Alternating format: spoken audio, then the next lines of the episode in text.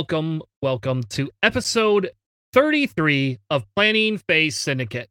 Tonight, we're going to be talking about, again, more spoilers. Spoiler alert. I don't have to say that because it's not part of the new Boba Fett show.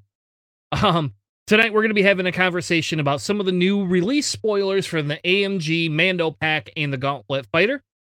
We're also going to have a conversation around force points what four point force points are, how they interact with other um, you know, different characteristics on the board, and why they cost so much. Because they really do sometimes cost so much, especially if you're Count Dooku for some reason. I don't know why. Um, and then we're going to be diving into a list of viewer wanted us to review. And if we get time, we're going to be doing a construct the Death Star. With that being said, why don't we go ahead and bring in my co-hosts for tonight, Mr. JJ and Mr. Charles. How are you all doing tonight? We don't have a JJ, I, but we have a, a Charles. I am doing well. It has been a wonderful weekend. I had a pretty good holiday season. Um, Christmas, New Year's, and the like. It was pretty crazy, but good time. Uh, apparently, uh, the goal for our neighbors was to turn Poinciana into Vietnam at midnight Uh, because uh, that's really what it sounded like outside. It sounded like the world had come to an end. Um, uh, JJ, you at least can somewhat understand because holy crap. Um, other than that, it was normal.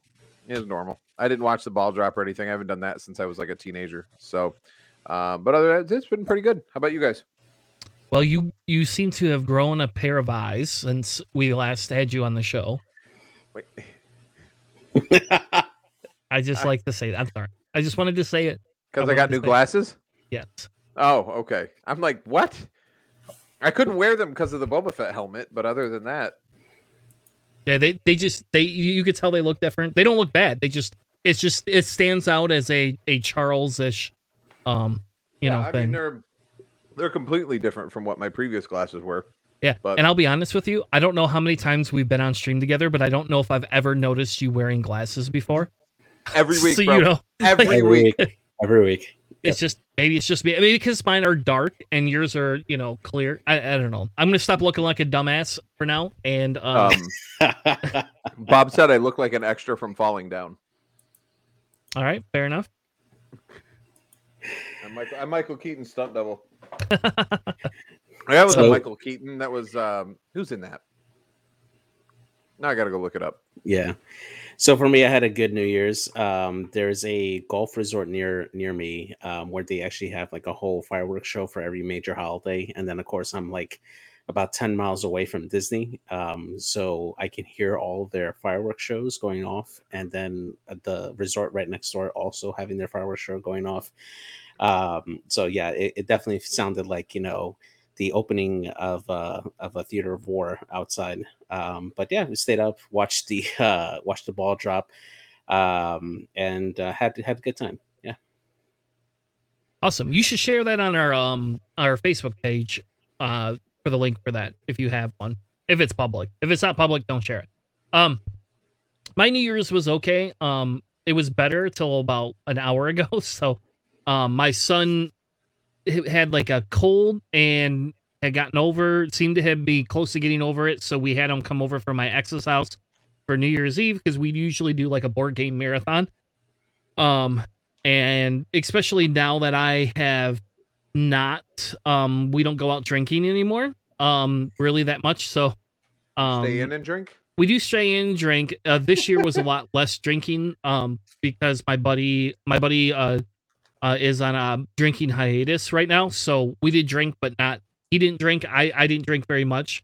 Um, I probably had two seven and sevens and a glass of scotch. Um, and of course, no New Year's champagne because the wife doesn't like champagne.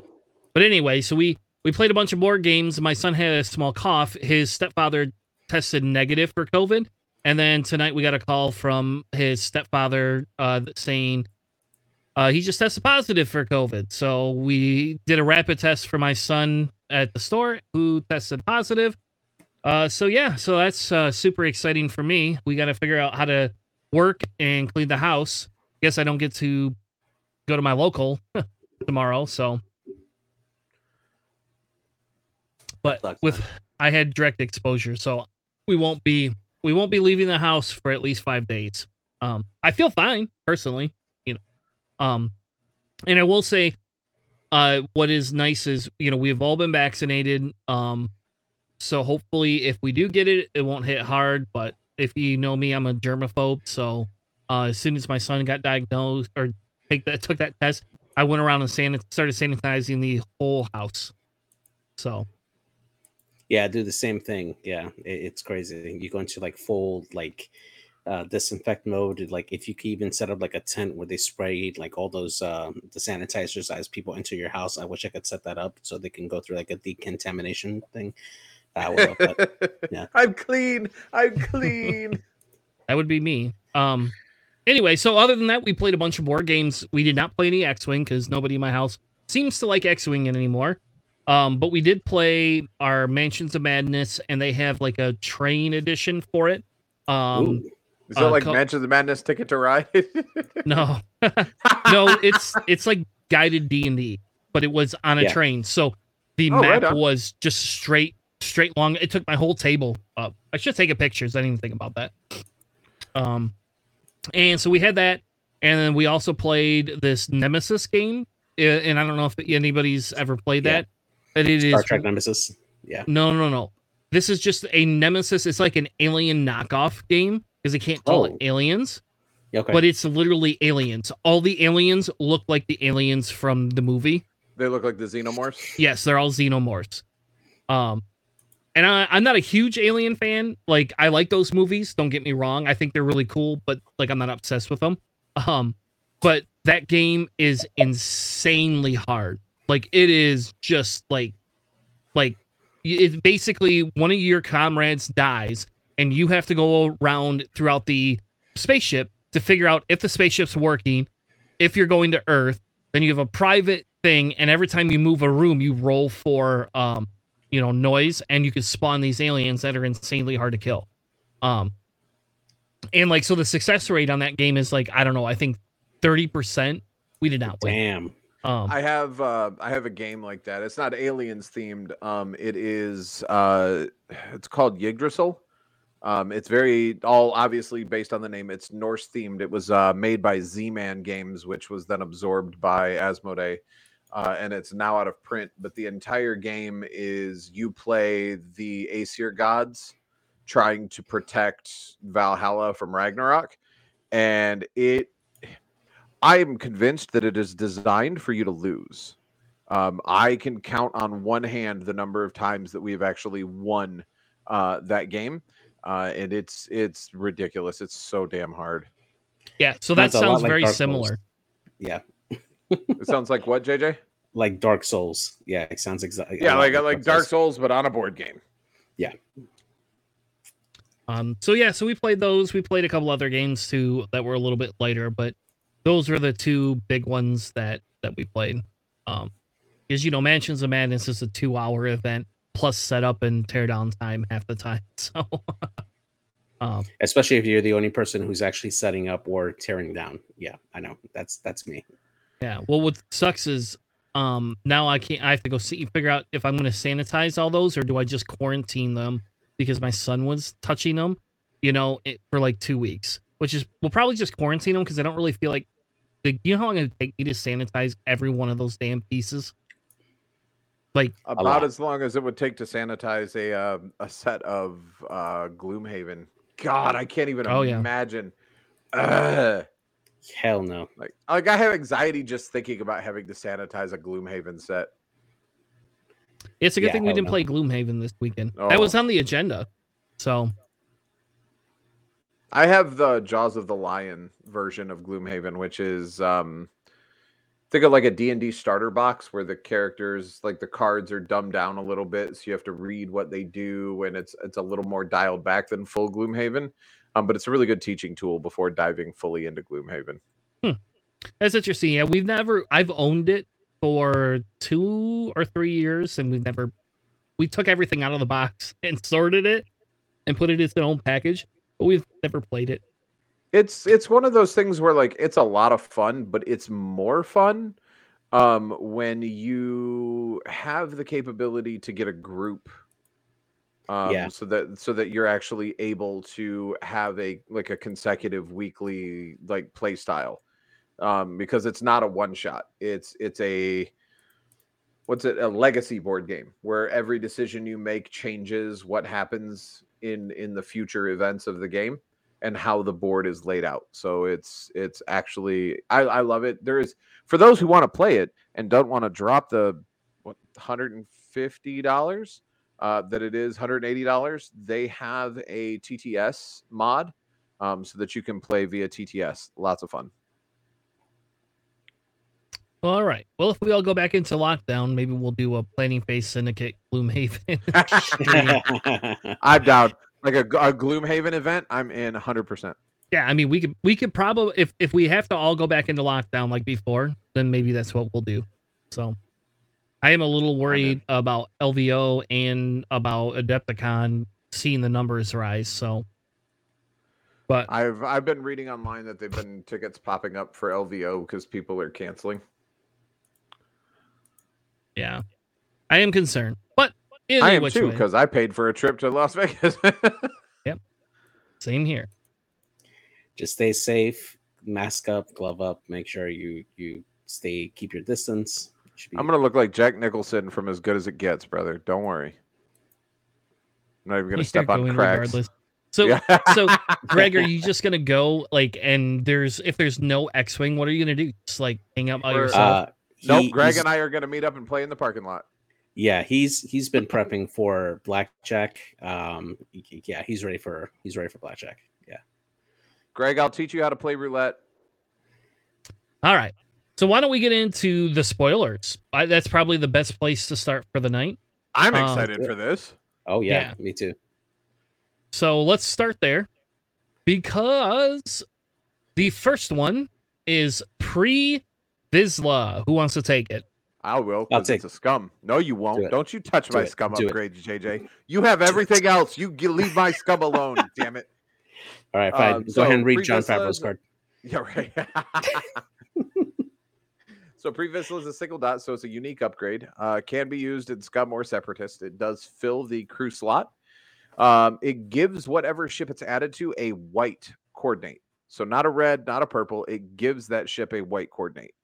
Um, while you perform a coordinate action, uh, you can choose a friendly crew remote. I believe crew remotes are only the the trooper remotes, right?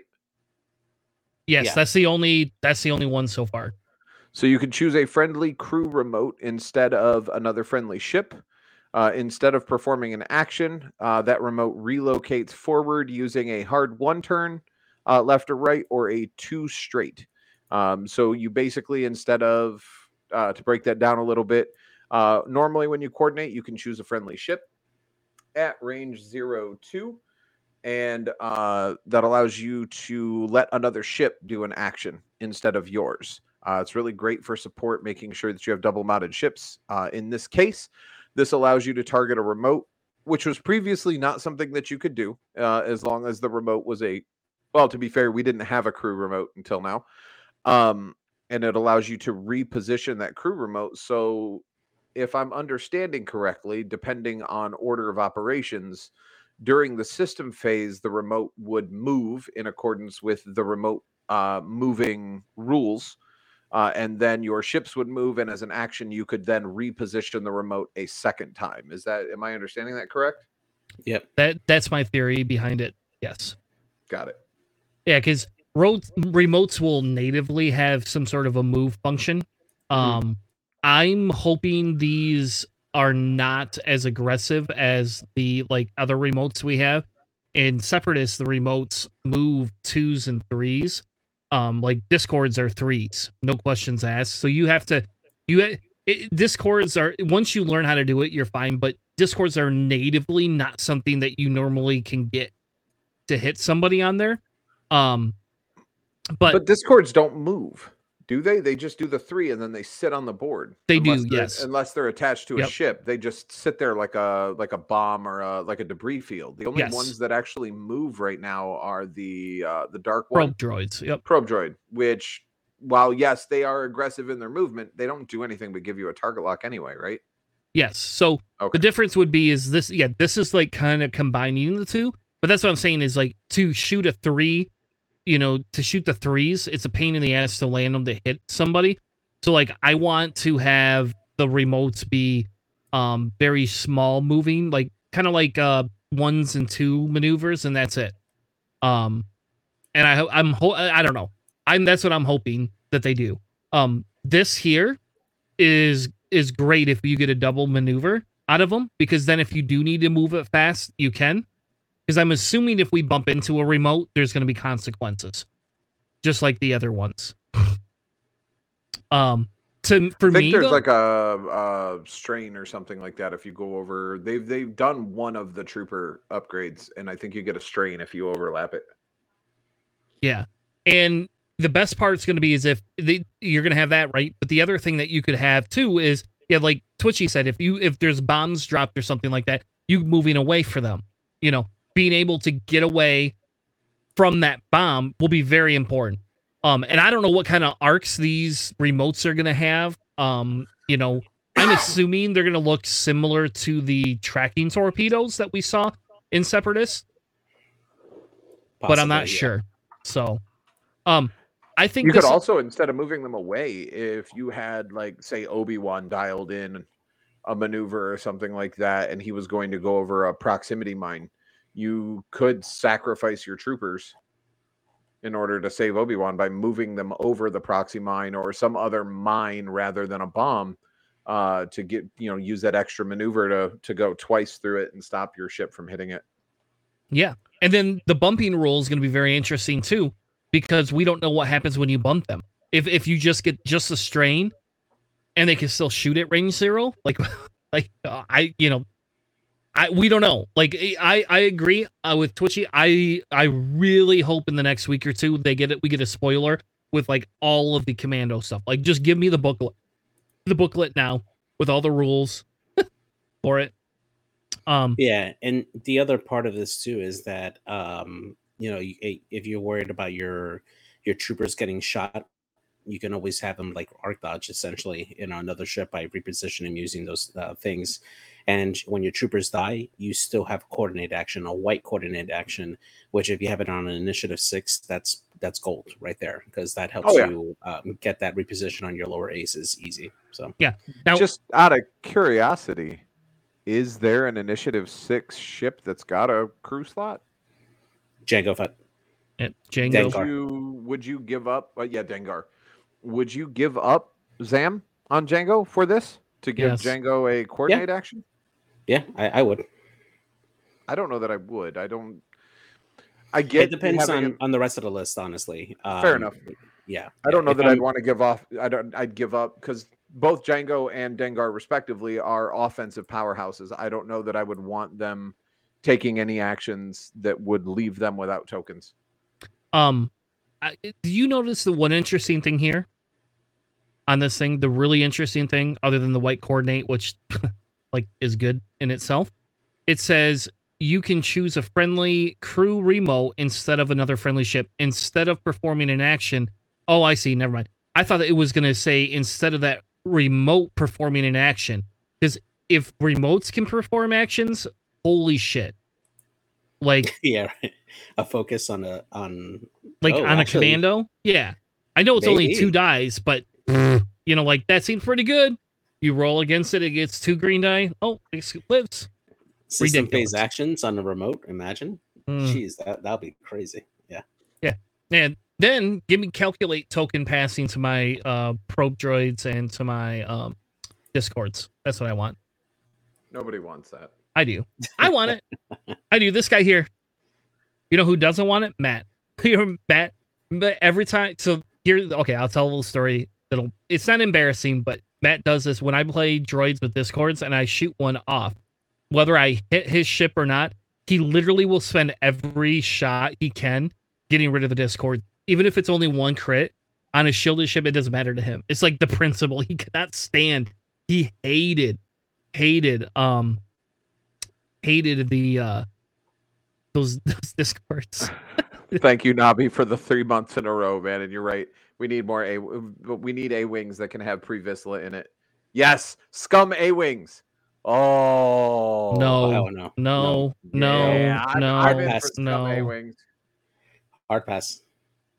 All right, let's move on to the next one. JJ? AMG band A wings.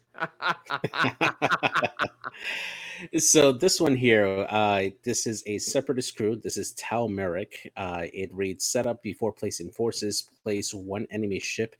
Uh, choose one enemy ship and assign false friend condition to it. Action: If the false friend condition is not assigned to an enemy ship, assign it to an enemy ship in your forward arc at range zero to two. And then uh, that goes together with the condition card false friend. Um, it reads, put that here. Scroll down, Chris. I, I did. Yeah, there you go. During the system phase, if there's an enemy ship with Tal Merrik upgrade at range 0 to 2 or an enemy remote at range 0 to 2, flip your dial face up. Action gain one deplete token and one stress token to discard this condition. Uh, yeah, I, I And don't see AMG this. immediately bans this card. Yeah, Yeah. I, I think for standard, this is not going to be legal. Absolutely not. But for extended, this will absolutely They be banned legal. every other. They banned every other card that allows you to see a dial. Yeah, yeah. I think this is just something that would just live on in the wild west, as they call it, for extended. That's it. That's that's the only way that this is going to work. Um, the interesting part about this, though, is that this is probably the better version of informant because you can continuously add that condition card to other ships um, as an action, and you can know, continuously do that, which is great. So this easily would be like what five, six points easily, I would say. And if they want to remove it, they take a strain and a deplete. That's pretty strong.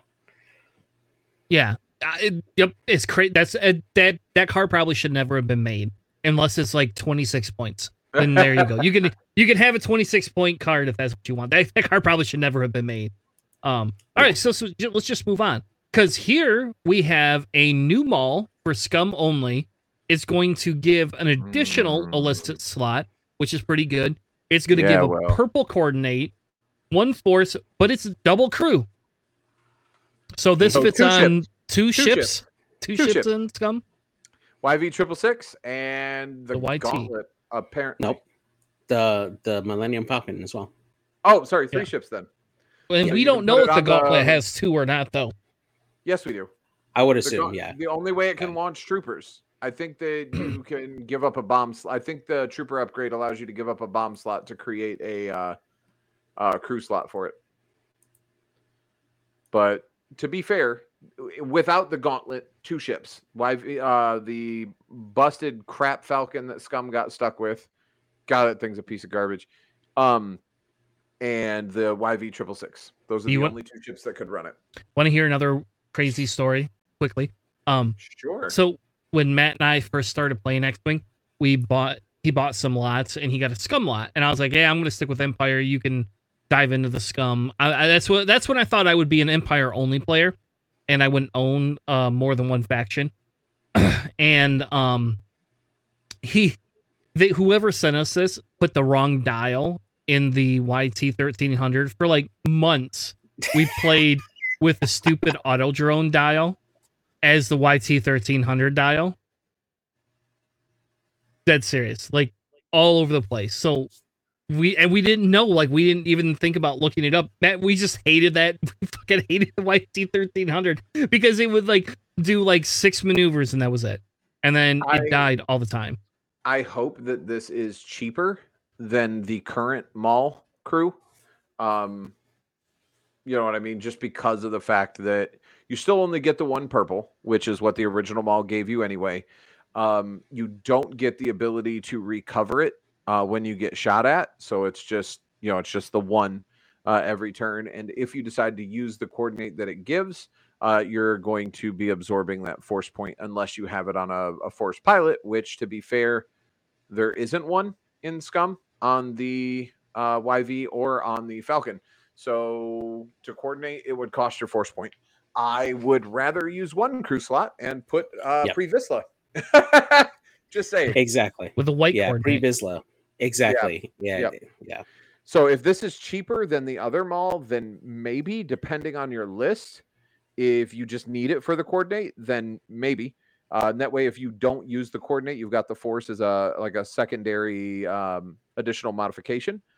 Um, but if this is at or more expensive than uh, the current Maul upgrade, I don't see this seeing play at all. yeah and, There's and no that's the reason thing why I too would pay more to give up two crew slots for the same effect. exactly yeah and and that's the other thing too right is that you know this is a double crew slot right so the ships that can currently take it right now besides the gauntlet would be the millennium falcon and the E yeb 666 right so for those ships um specifically the ships that will you'll probably run will be like Han or Lando, which are wanting to use the crew slots for other crews that make their ships better. Qi'ra, and yep Qi'ra exactly. And for for this for a double crew slot for just a one force it's it has to be priced really competitive otherwise this is you're just gonna have far better options for for crew honestly yeah. Is um i- i- yeah because Maul Maul crew is the it's a crew in scum already isn't it? Yeah. so I- I- Yeah. yeah. Tell me why tell That's me why i i would ever in god's green earth run this in scum over um you know Maul who's 10 points. So like if this is 10 points like That- i i yeah. i don't know. I think it's dumb to have i i how about this? I think this is unless you want that extra illicit slot i this has to be under 10 and now which is th- what we're actually going to talk about here in a few minutes is force points because this is an interesting discussion right here right? Maul number one is worth 10 points. It only takes up one crew slot. And if you get shot right and take a damage you get your force back. Like you can regen. So if it's on a ship that gets shot multiple times you know boba uh which immediately like if they open the crew slot back up you're just gonna put put it on boba again like 100% yeah, Maul and Boba are best friends. Um, but just looking at you know upgrades, like as far as like illicit upgrades go, are there any that um are illicit upgrades uh un uh, un uh I can't speak. I'm sorry. Um, uniques. So like if we look at Dead Man Switch, Dead Man Switch, you can have multiple. Well, I don't know why you put Cloaking two Dead device is unique. ship. and Cloaking Well, device is unique. you- so con- to you could have- clarify you can't have two copies of the same illicit on the same ship you can have it on the same list but on on, on the same ship right, but not cloaking device because cloaking device is unique. yeah Uh, exactly yeah. You could have double contraband on the YV. That'd be nice. You can have Yeah. double false transponder codes. You you wouldn't be able to put the two of the same upgrades on the same ship. That's what I'm trying to say. It's like so you can't do two contrabands on the same thing. It's on the list building um things. that I, I I was I was Oh. looking at it when the um the title for the um that we're gonna see in a second Crest. for the Razor Crest. Yeah. So Okay. Yep. So, but I mean, you could still run false transponder codes with overtuned modulators, um, or contraband with rigged cargo. Sh- oh God, do a 5K and then drop a rig cargo. Right. oh, All so right. many Babu So- Freak. So yeah, so the yeah, Babu Frick is the other unique. Um, because I think Cloaking Device and Babu Frick are the only two unique ones in Scum. Um, Yep. so the and Twitchy makes an interesting point. Gauntlets might not have a native um coordinate, or I believe it's red, right? So this would allow you to have a purple coordinate on your gauntlet ship. So, I, I again, I can't imagine this is going to be under ten points if it is, I think it's a steal to some extent for those two ships. But in fairness, you are giving up two crew slots. So I don't know. And again, when, how about this? When we get into when we get into the force discussion, this is why I actually wanted to have that discussion. Is because of this Yeah. stupid ass card. Because we yeah, like like Nichols like Greg said, Leia 16 effing points, Palps 14 points, Dooku 14 points, Yoda's 12 points. I mean, come on, like so it This is Yep, taking up two Aayla- crew Aayla spots. Secura gives you a coordinate, and she's 14 points. Because my first V Wing list I iteration, if you remember, was uh, running R2 in the Y Wing with Yeah, Aayla that's right. Secura as the crew. Uh, so that I could get that that coordinate, and that would dropping her opened up so many possibilities to fit just because of how many points it is. Yeah. And so, anyway, that's what when we get to our force discussion in a few minutes, we're, we'll come back to this. I, I'm not sold on this specific that card, but I think uh, we could talk points and and how they rate it and all that. The next one is Rook Kast. Uh, She- so after ahead. this- Go ahead. So after you perform a red action, uh, you may gain a strain token. Uh, while you perform an attack, if you are strained, uh, you may change one of your blank or focus results uh, to a hit, and she also gives a red uh, a red target lock. Um, I wanted to look at one thing real quick before we get too deep into this, uh, and that is overtuned modulators. Um, so I yeah, that seems like they would be stapled together. Because with overtuned, if you are not stressed, you may spend a charge to gain three calculate tokens during the end phase if your charge is not active. Uh, for each green token you remove, gain one strain. So setting up your next turn, you've got three strain tokens. Um, that gives you, you know, if you want to keep those strain, uh, Rook then has the ability to mod three shots.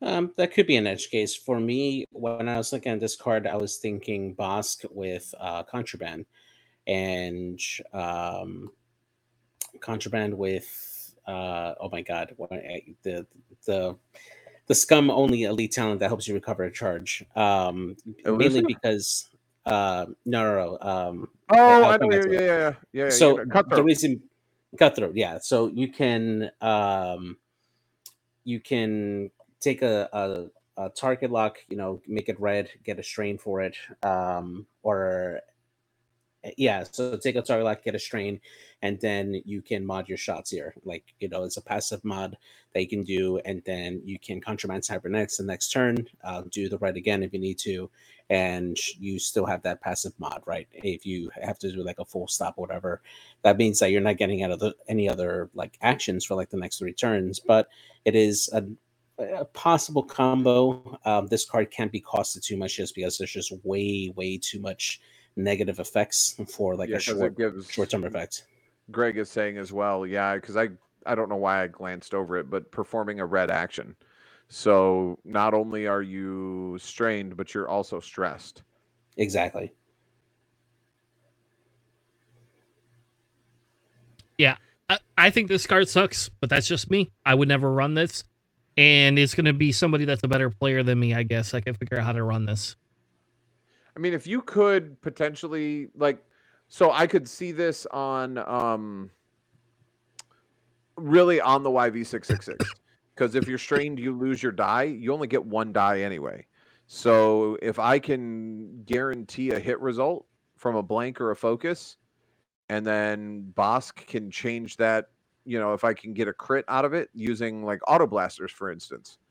If I fire auto blasters and get hit crit or blank crit, and then I can use this to change that blank or focus to a hit, and then use Bossk's ability to change that crit down to two hits. I've just converted by giving a ship that has one green die anyway, no green die. I've just converted a one damage attack into three for for a stress. yeah and Mm. yeah go ahead I, I, I don't know, man. I feel like we're pulling, we're, we're stre- we're stretching here. That's what I feel. I feel, Yeah. I feel The- like we're talking. What faction is this in? Oh, it's in Scum. Scum. Oh, Scum how many tools does Scum have? Oh, a million. All right. Yeah. Like mm, Yeah. maybe if this card is one point or two points, it'd see play. I, I just, I'm sorry. Like I, Yeah. this Yeah, is a Scum, this is a crew spot. It's taken up to give you a red target lock, and you get to And- perform a red action. Like you know what this fits on? Fucking Republic or Re- Resistance Y Wing. Do Yes. a red boost. Yeah. Get a get a strain to go along with it. Change a hit. To, yeah, this is like a shitty, a shitty version of what Darth Vader gets to do. You know? But you Honestly- know what this is? This is a challenge. I'm going to build a functional list with this on it when it releases, Easy phone alarm. That's it. and then I'm and then I'm gonna beat Greg with it. watch not that that's- perfect. Twelve points. Not that that's much of a challenge anyway. Oh, oh, oh. Oh, oh, All right. Shots fired. I'm gonna move on because I hate that card. And this card, this next card, is actually extremely exciting for me. Um, I'm happy because this is giving another force character in Separatist. It's Sag Sag. It's oh Savage Oppress. No, this is Maul's brother, right? After a friendly ship in your front arc at range 1 to 2 gains a stress or a strain token, you may spend a force. If you do, that ship gains one focus token. So, um, how about this? I'm just excited it's a force, another force point, and hopefully, hopefully it isn't 14 points because guess what? Sam gets to have staple to him, to her. Yep. Give, Exactly. give, give me an Honestly, eight point force force user. for for this. This is actually one of the cards that I would actually pair Rook with. Um, I was just gonna say I'd pair this with Rook. because because yeah because that stress and strain you know you can easily get that focus token um honestly I, like i said i would put rook on on uh forlam and then just make sure i have uh savage carrier somewhere that can really take advantage of this Would you? So here's a question: Would you put this maybe in with Asajj, and then you have two force points? Yeah, So the sure. Rook carrier could get two focuses off of it because you gain the stress from doing the red. You spend a force to give a focus. Is it give a focus? No, it's gain a focus token. So it's not yeah, the action. So then Yeah. she does she does the red maneuver or the red action, gets a free focus. Then she does the uh she gains the strain to do the you know to trigger and gets a second focus. So now you have a double focus for defense as well as being strained for your offensive shot as well. I mean, heck, I, I would uh, actually put this as a support piece on a generic uh, Lancer, um, and just keep the, um, and just keep it in the back. You know, like just have a K turn whenever it needs to, and it could just take shots off the back. Like I think that would be a solid support piece.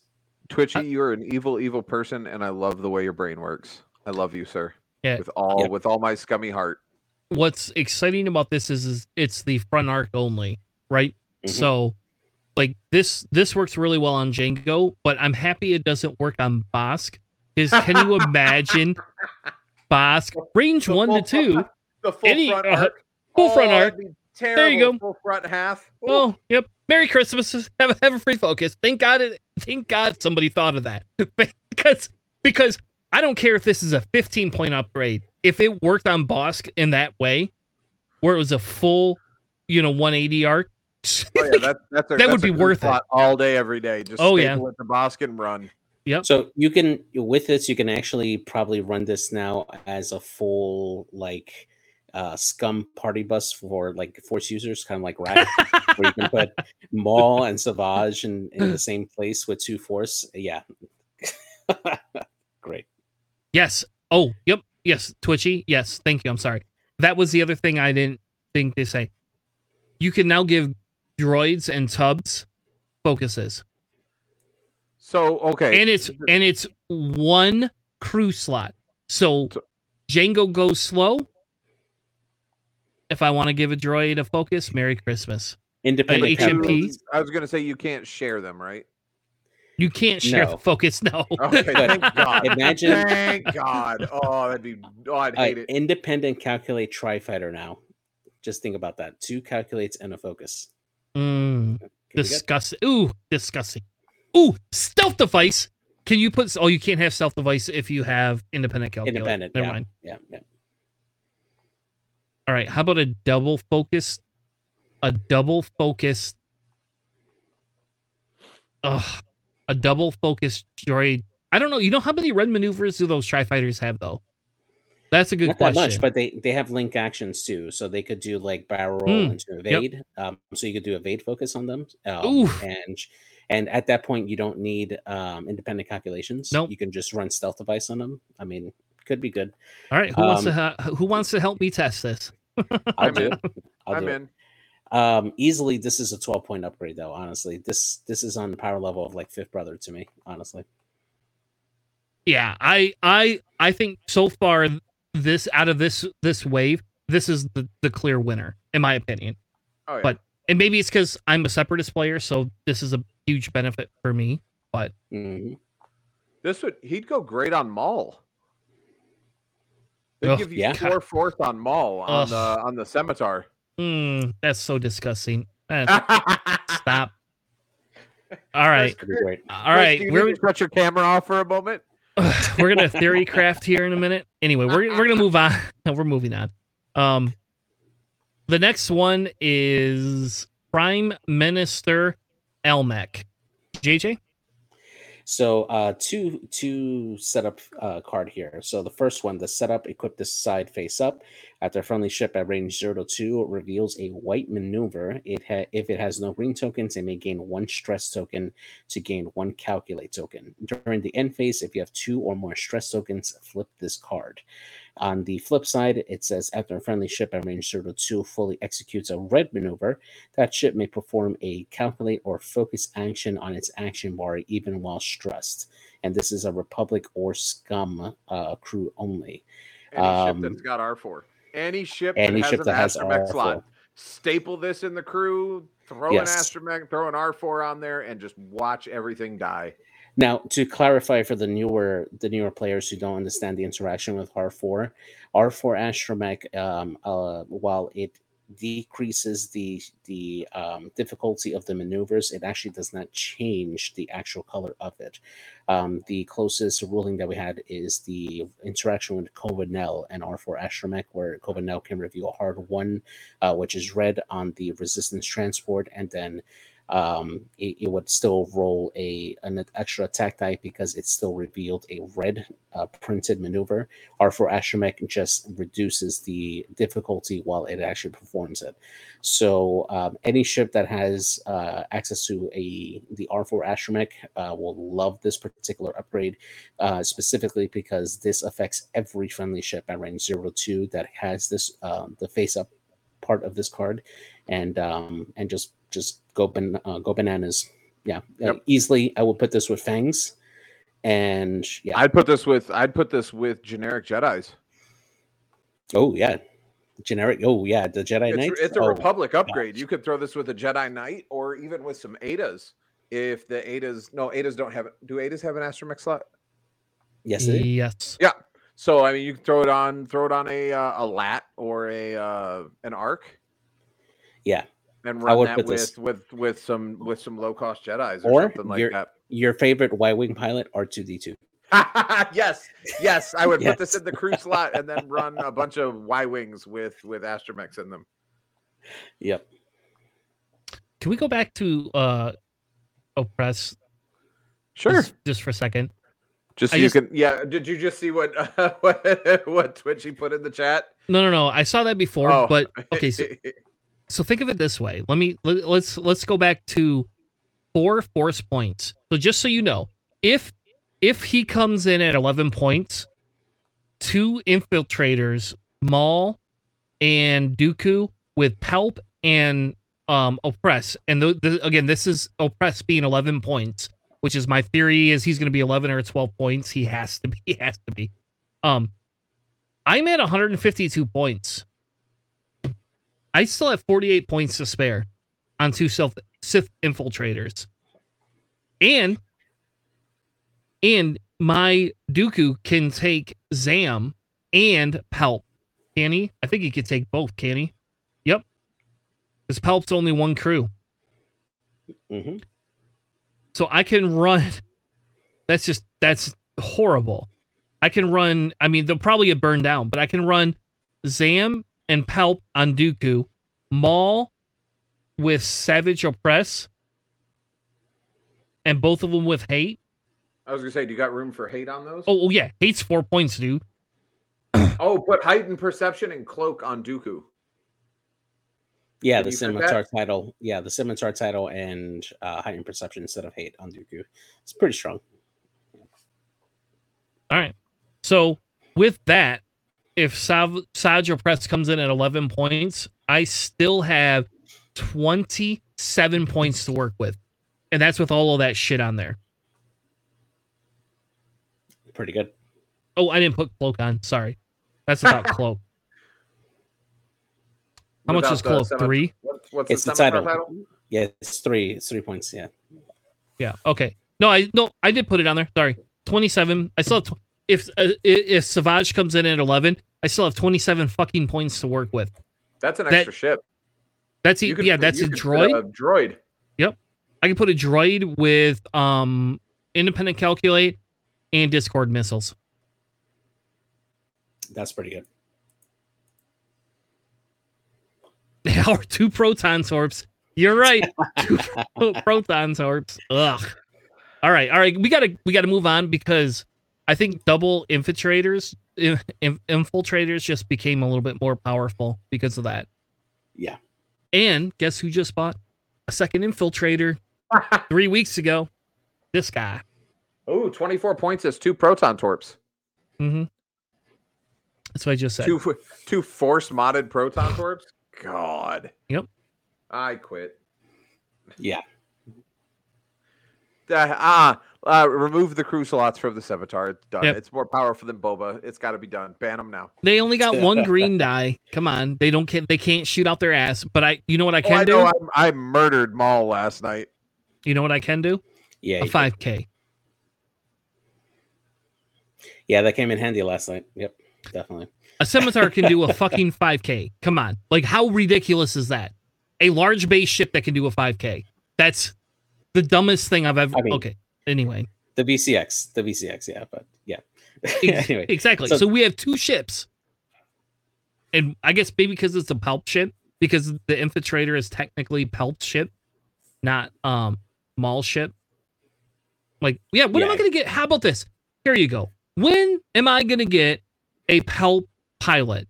Never. That should never, Never. happen. That should No. not be a thing. I sh- it should When- be. It, it when should have be you OP. ever? wa- No, no. Hold on. Time out. When has Palp ever flown a ship? Season. he has his uh, own- Season six of Clone Wars. yeah, Really? I've never Yes. watched Yes. that show. That show's awful anyway. it's not. It it is one of the best episodes because that's where you go. Spoiler alert, by the way. This is where he goes to confront. Uh, I think we're. I think we're beyond that at this point. Yeah, he goes to confront Maul on Mandalore after he's taken over Mandalore, and it is one of the best animated fight scenes ever. Uh, watching Palp take on Savage Press and Maul at the same time, it is fantastic. Highly recommend. I'll have to- What uh, you said? Season what? Six? Yeah, season six Yeah. of Clone Wars. I'll go have to. Check, I'll have to check that out.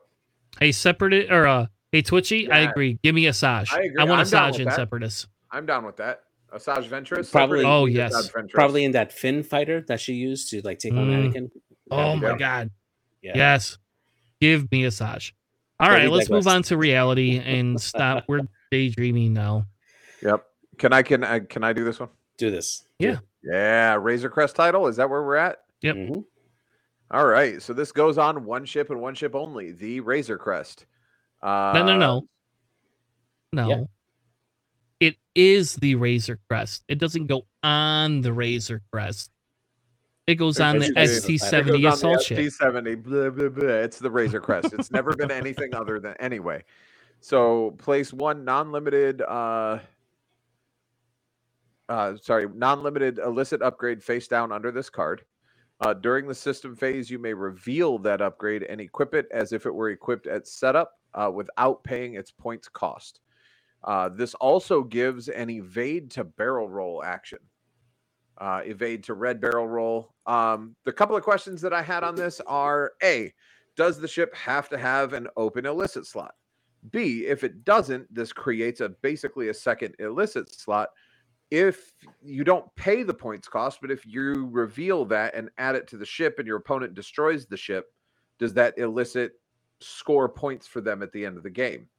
Considering it's not enter it's not entered as part of your build during building the squad, but because it is added points during the game, is it possible for your opponent your opponent to score more than 200 points by killing it? So let me let me give you my my take, and then JJ can run down his. Mhm. First is no, you'll never go over 200 points.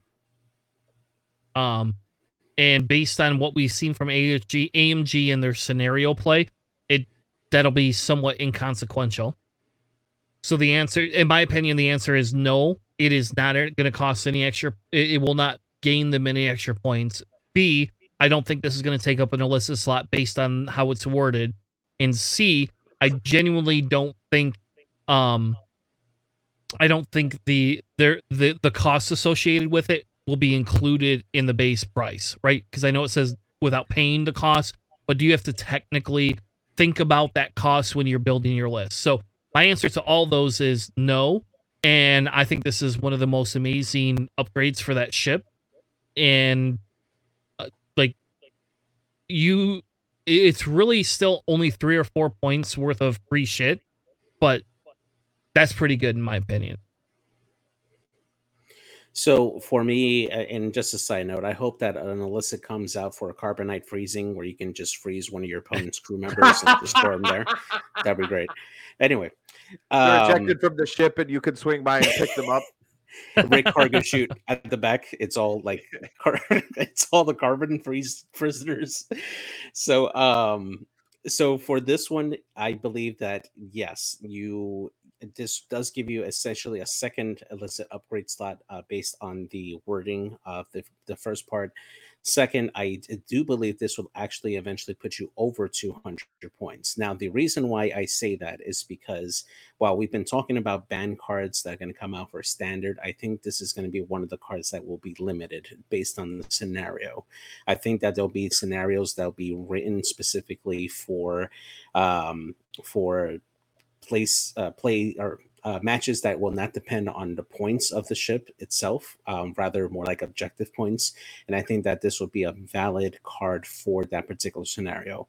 On the extended side, I do see that this could potentially go over. Um, uh, at most, you'll be going what three points over, because I think the most. Ex- uh, I don't think there's a. Actually, There's no, four. four. points over. Yeah, because Rigged Cargo Chute. Um, that's the most expensive, non-unique uh, illicit slot uh, that you could go on there. No, um, that's not true. That's that's what I think. Iner- what's- inertial dampeners is not uh, uh, unique, and it's uh, sure? five points. It doesn't. Huh. Now, to Oh, be yeah, fair, right. I'm I'm looking and uh, yeah. So I think inertial dampeners is that. Yeah, you're right. It is. It's not unique. Wow, I always thought it was unique. Um, but yeah, I mean, five points over. I think that. Um, I don't that know why you'd ever want to run more than one of them on a ship, but Yeah. I mean, with this, um, just a side note for like list building, I would definitely hide a dead man switch on here, and then also on the IG11 crew, and then when I'm about to blow up, I just reveal it. And there's there's two crits coming at you as soon as I blow up. You know, like boom. You get get the uh the crit that if you do a non-straight maneuver, it deals one damage to you, and then in the system phase reveal it, do a one bank into somebody else's ship and deal two guaranteed damage. That's great. That's great. Yeah, That's the scummiest shit ever. I love it. absolutely. And and Chris Chris hates scum even more. You know what, Chris? You know what I would do that on just for the hell of it. I'd do it. I'd make you an I zero with Torkil Mux. And we have a Just to- token for Just TTS to drive, on yep, that. For just that, to by the way. drive the point home. I would I would put this on Torkil and just run, dude. Is your is your token JJ my face or my uh my my face with the middle finger? like that's what the fucking Torkil icon should be. There you go. You want to make some for TTS? Make my fucking face with a middle finger. Here, hold on. You you could screen cap this right now. Someone clip this. yeah. oh yeah, I'm gonna grab that. That's great. Oh, Chris, side note that has nothing to do with this. If you look at my screen, I got my second uh there it is. Got my second glass cabinet. So both helmets, I just got to get a stand for the uh Death Watch helmet. Oh yeah, I didn't notice that earlier. Yep. This All the back cab the back cabinet has become 100% Boba Fett only. So there's all all Boba Fett stuff in there.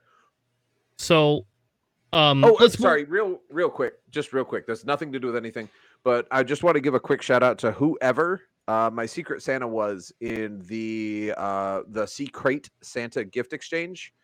Um, I don't know where they found it. I am overjoyed um, because I already had the regular Mandalorian Funko Pop.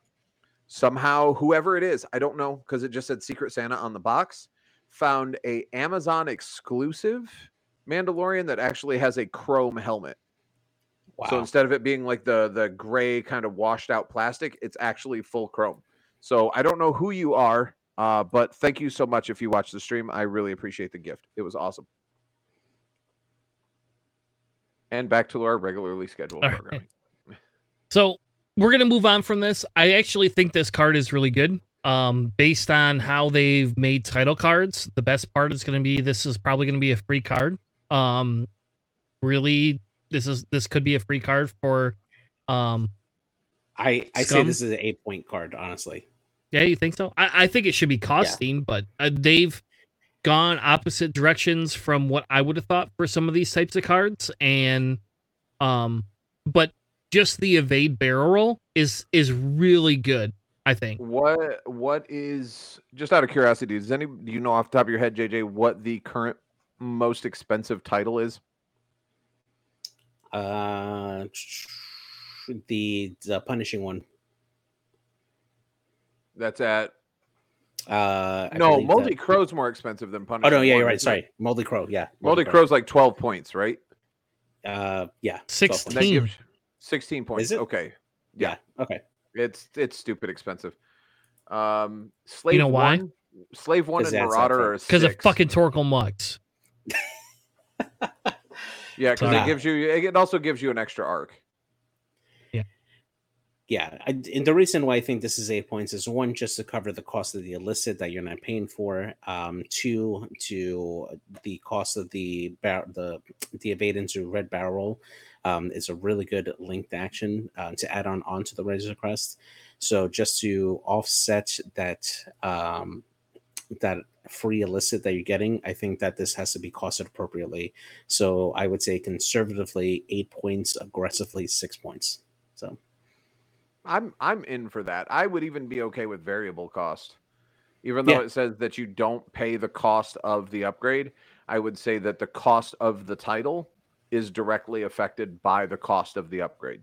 Yeah, exactly. Yeah. I'd be okay with that. Like if you play a one point illicit, this is four points. If you play a two, it's five, three, it's six, all the way up to eight. So we would range anywhere from four to eight, depending on the cost of the illicit that you that you pair with it. Yeah.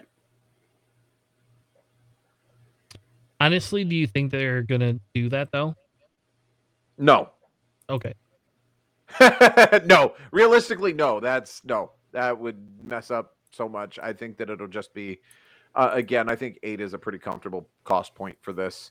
I mean, people pay sixteen for Moldy Crow without even thinking twice. And like you said, any v- the Razor Crest had what two green? Yeah, the Razor, uh, the Mhm. excuse Yeah, me, the. ST seventy assault ship has two greens. So an Yeah. evade to barrel roll is super strong on a Yeah. medium base ship with two agility die. Uh, yeah, I'm I'm comfortable with this being eight points, and I'd pay it all day. Yeah. All right. So the last one we have is Hot Shot Tail Blaster.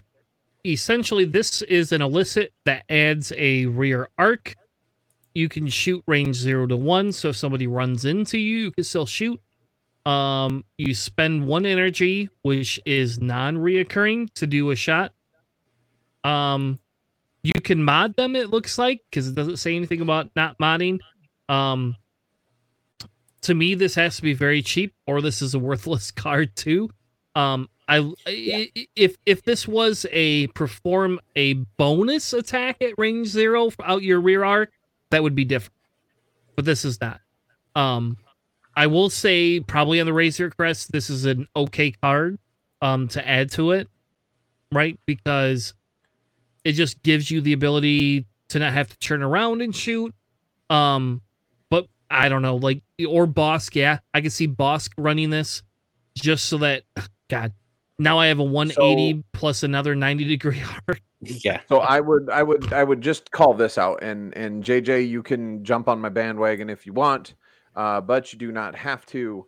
For three points in 1.0, which I don't know what the calculation conversion is, but let's say Six. safely six points in 2.0. In in 1.0, the Hot Shot Blaster itself, the the illicit upgrade Hot Shot Blaster was a three dice attack at range one to two that you could use once. Um, Yeah. and you could even shoot a ship outside of your firing arc, so it allowed your side or rear shot. You got it once. Where this was king, absolute money. I, I spent three points on it every time. Scum Z95X or Z95s. The headhunters give them a give them an illicit that gives me an out of arc shot all day, every day. I can only use it once, but it's a three dice shot. The ship only has a two dice primary. So I get a three dice side or rear arc shot. It may only be one, but if I've got four or five of those Z95s in play, that's four or five out of arc shots that I can take. This is a rear arc, but still, I'll take a front rear on a Z95, and this gives me two shots instead of one all day, every day. Yeah, I think this. Um, I put this on a Fang. So it, it is limited to just like medium or large base. Um, for Oh, this. yeah, never mind. So, well, that so, cancels every. Just forget everything I said. so um, I mean, it- honestly, there's. I mean, it's really going to depend on the cost of the um uh, of the actual card itself. Honestly, I don't see this being more than three points. Otherwise, it's just not going to see play. Um, this is only going to be good on ships that don't have that rear arc, that have the ability to be a, an effective blocker, because range zero uh, shots will be a thing, you know, later on. Um, so you know, definitely the the ST-70 assault ship or the Razor Crest will be a, a good candidate for that. You know, in case it gets in front of somebody and it wants to just block them from, you know, hitting somebody else, and this allows him to at least take that range zero shot onto that ship. He's still going to. Um, it's an unmodded two die attack, but you know, a- average you're going to get one hit, right? Um, beyond that, I mean, it's you're not getting a range bonus because it has that um, that missile icon, which prevents a range bonus at range one. So, I, I mean, other than giving you just a rear arc to shoot twice, um, it, I don't think I'll see much play. So, I have a question. What does Nora say? uh, her ability triggers says that range zero night. to one. Okay. What'd you say? Sorry. I said she says good night. Okay. Sorry, JJ. It's an inside joke. Chris's daughter's name is Nora. With an she H, always though. comes down. Oh, it's but still, it's still Yes. Nora. She comes down It is like Nora. like Norah Jones. Yeah. But that's not what she I was didn't know named that's what after. she was named after. Interesting. I was The going to more say. you know. I did not name my kid after Norah Jones, for Christ's sake. All right, so Nora Adria. Okay, goddamn it, you, you're really it's like tangent night tonight for me, which normally I, doesn't happen. But um, Nora Adriel means uh light and dark, right? And Okay, that's why we named named her that. Um, which is very fitting, actually. Weirdly enough, for her personality, she's a really happy person with a really devious um back. She sounds like her father. I don't know. You think I'm a happy person? Maybe I am. Maybe I come I, off as so, happy. so so here's the thing. I think that you that there are times where you definitely aren't. I've talked to you during some of those times.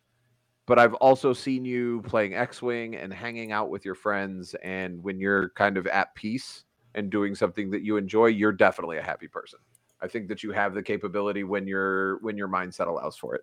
This has nothing to do with X-Wing. This is just me being Chris's therapist, but uh Therapy 101. w- with welcome Charles to planning phase Billman. therapy. All right, all right, all right, all right. So we're gonna move on from the upgrades. I, I really want to get into force point discussion, right? That's right. I, I I really really want to do that. Um, I don't know if we need to bring the cards up. Originally, I was gonna have you bring a bunch of cards up, but it seems like it's just gonna slow everything down if we do that, right? And so I because I think I want to have a higher level discussion about force points because a lot of people will will equate force points to pre-calculates every turn, right? So if you take a focus and you have a force point, you have a focus and a calculate that you can use. Um, but where I think the force points changes is when you start talking about card context, right? And the card context of what you can do with that force point makes all of the difference. But what I really wanted to do is is a I kind of wanted to review current lists because I think there's at least one faction that has almost no force points um at all, weirdly enough. And I want to talk about how they impact a faction, right? And I'm gonna I'll start off by talking about Republic, right? Republic obviously has the most force all the users. force point users. Yeah. All Um, of them. They have upgrades and ship points or ship points, ship pilots that are force users, right? So the gimmick of Republic obviously is force points. That that's what it is. I mean, for Christ's sake, we have Yoda with three force points and a crew Yoda with two force points. And neither one sees play. Neither one. Not not popular play at least, right?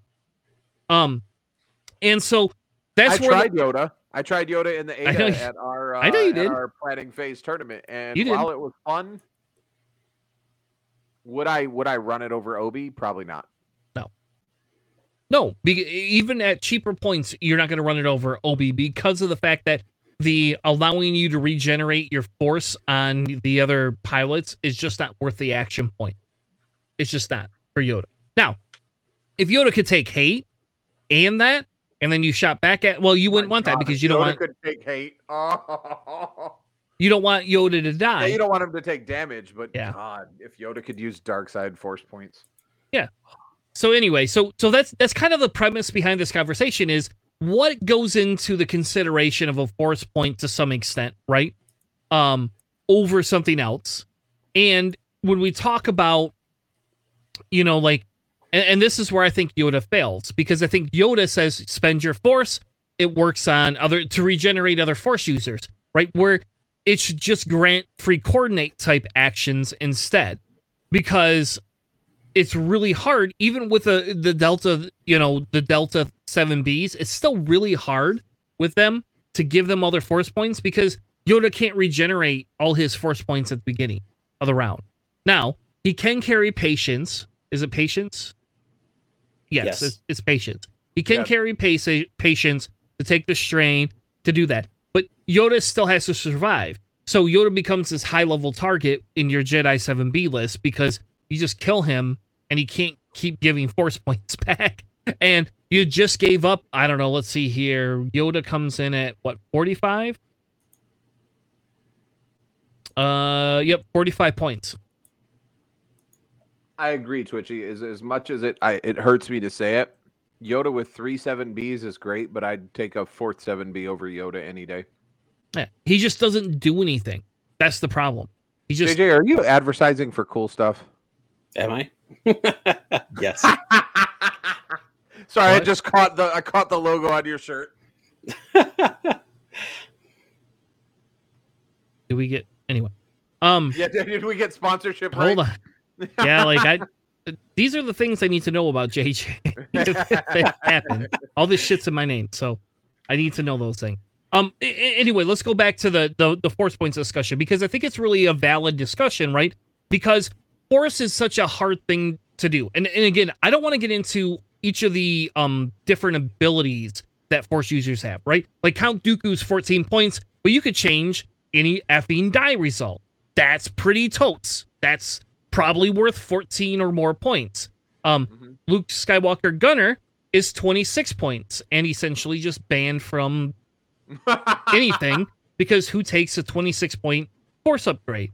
And it's because of what he can do, because he can just rotate. So he can do whatever he wants, whatever action he wants, spend a force and rotate.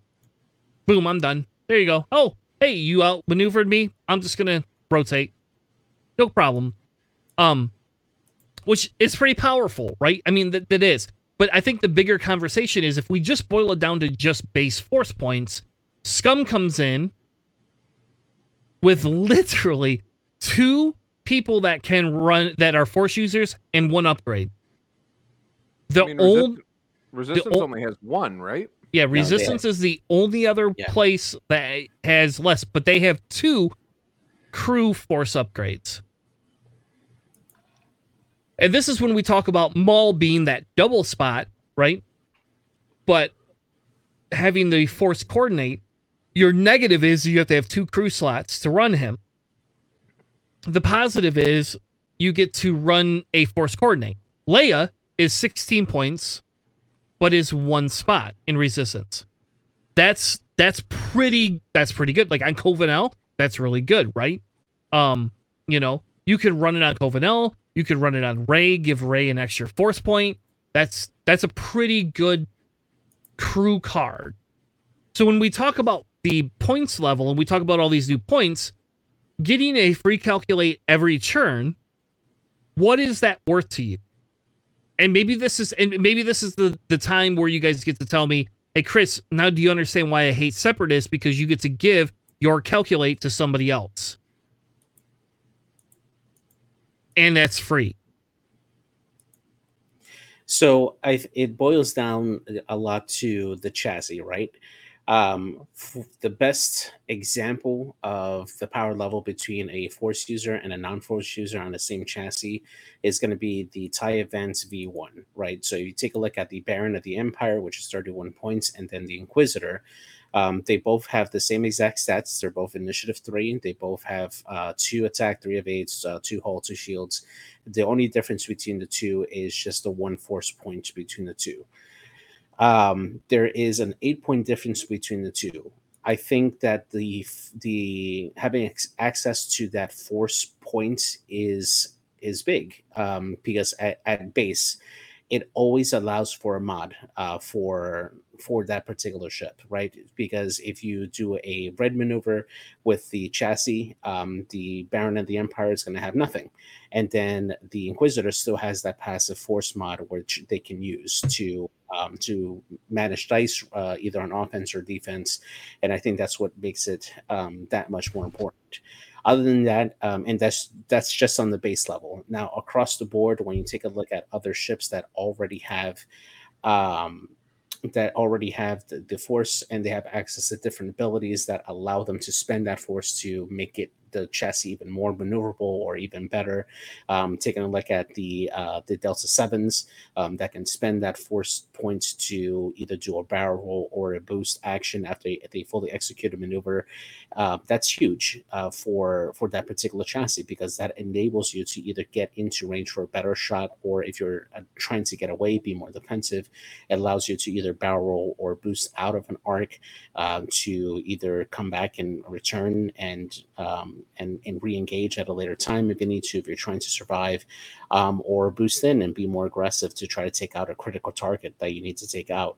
So um, it's it's definitely a huge um, game mechanic for x-wing um, that they introduced for 2.0 and i think that the at base the, the having access to the force just makes that ship or that chassis that much better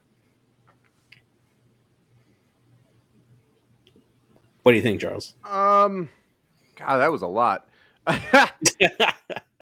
yeah, I mean, so I guess to to piggyback on what Chris was saying, right? Because Chris was talking about um, Scum not having a lot of Force users. As a Scum player, do I wish we had more Force users? Absolutely. I will gladly take as many Force users as you want to cram into our faction. But let's be real, right? When we look at what the scum faction was built to comprise. We look at what the scum faction was built to do. They're bounty hunters. Until like late clone wars into rebels and resistance there weren't any. Like we didn't Asajj you're gonna have to help me on this because i'm not a resistance or rebels guy but when did asajj enter the the bounty hunter sect. It was it was mid Clone Wars basically is when okay. she she entered it. Yeah. Yep. So so we didn't when we look at where the game has been, we got Jedi right at the beginning of 2.0. Right? That's when we entered the the Republic factions. And Clone Wars is the the tail end of the Republic. Right? Because yeah. order order 66 is the basically what i consider to be the end of the republic yeah. and the start of them becoming the galactic empire. Yeah. So when we look at that that's that's a lot of pilots like especially when you look at like the original trilogy which is where a lot of the game originates um, scum doesn't have force users. Scum has never had force users. That's why scum has illicit slots because we have to compete somehow. Um, and when we look at resistance realistically, other than Kylo Ren and Rey, there really aren't a whole lot of Force users when we look at like the the the secondary trilogy as well. When we look at the the newer films, so yeah. I as much as I would love to have more, by all means, bring it. I Scum is already a strong enough faction without force users. And we've seen as represented in say like Boba, when you give someone who was built to be strong without a force user a force point, it it becomes it makes that single act of of war a non like a non-functioning play experience. No one likes playing against a a, a Boba Fett with a with a, a force mod. It just doesn't work. That were they were built to be strong without the force. Adding the force almost always makes certain pilots and certain ships that were already top tier ridiculous. So I don't think that Scum needs it. um, Resistance has enough token. Um, oh, what is it? What am I? What's the word I'm looking for? Um, economy token economy. They have enough economy of sharing actions and sharing tokens between ships. When you look at like Hera paired with Jyn, paired with whoever. Oh, you mean Rebels? Yeah, yeah. Or yeah, that's Rebels. Sorry, but even Resistance. When you look at Death Ray and how her and Finn work together, and the the amount of just forgive the term because it's family show, but the amount of bullshittery they can do to drop stress when you put the uh, the cruise the resistance crew slot that allows you Korr Sella. To, yeah, yeah, yeah. When you put Korr Sella on that and you just don't care about stress any, which I'll, I'll we'll circle back to this on another episode, Chris. But I want to talk about how deadly objects or deadly obstacles could potentially change the value of. Because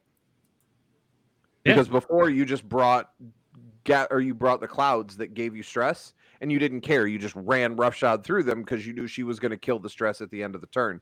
But now that there is Potential. more negatives to doing it, does that change the value? Different episode, we'll come back to it. But when we look at the actuality, when we look at not a game, but the fact that this game is based on a universe that exists in its totality, the fact that First Order only has Kylo and Resistance really only has Rey or Leia because Luke is dead. Spoiler alert.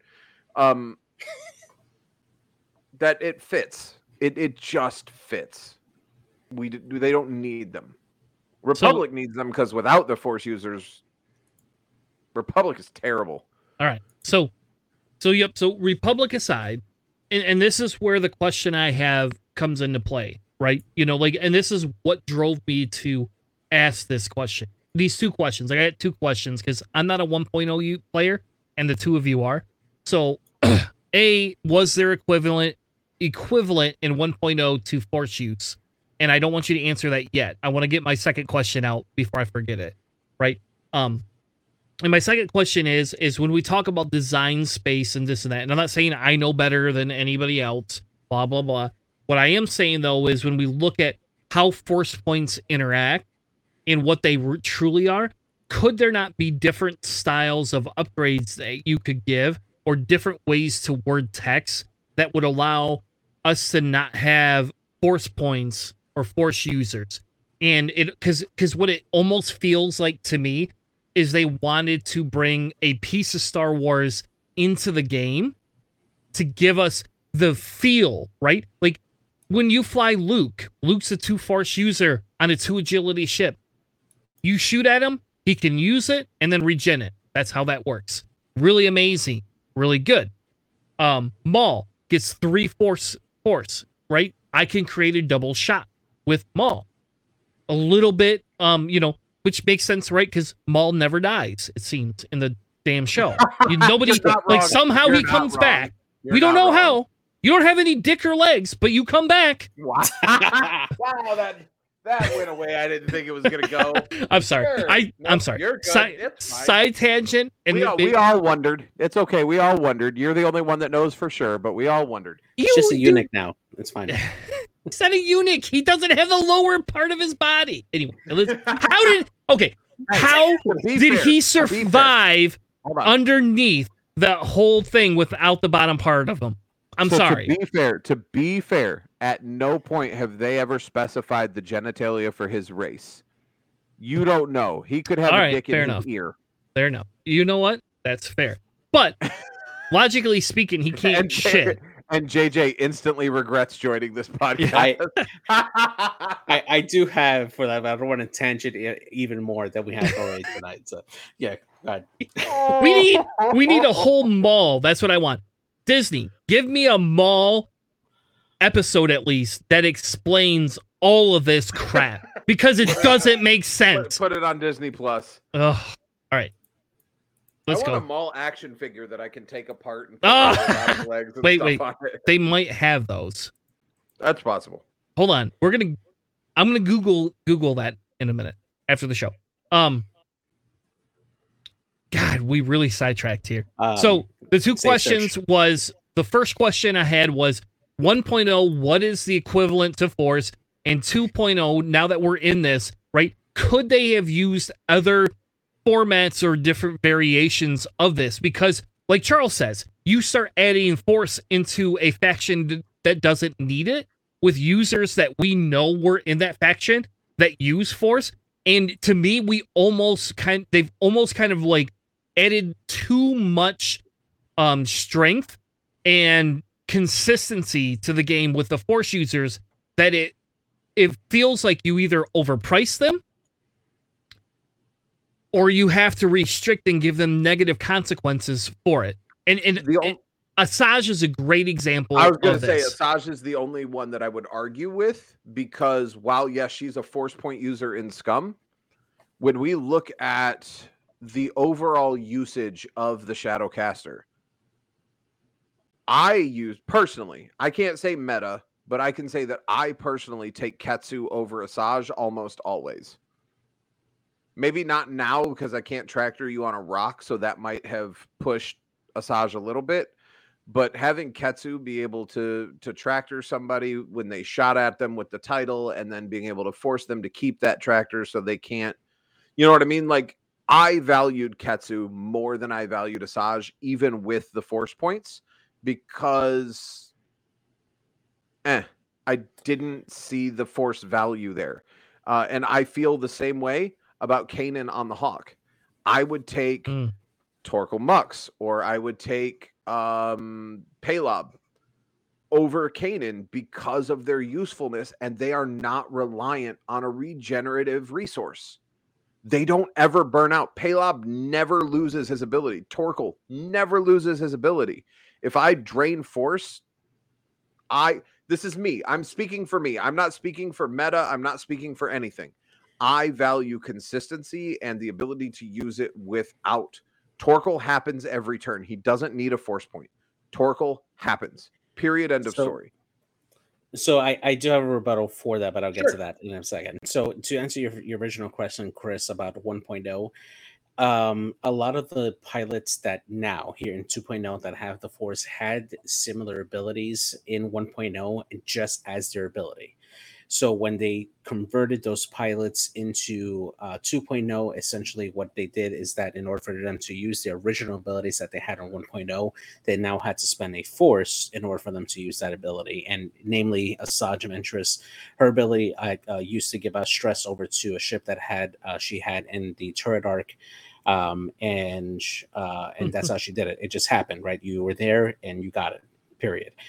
Um, in 2.0, now you have to use uh, action, which made her less um, less abusive than she was in 1.0 um, because now you do have to spend that resource, which is the force token, in order for you to use that particular ability.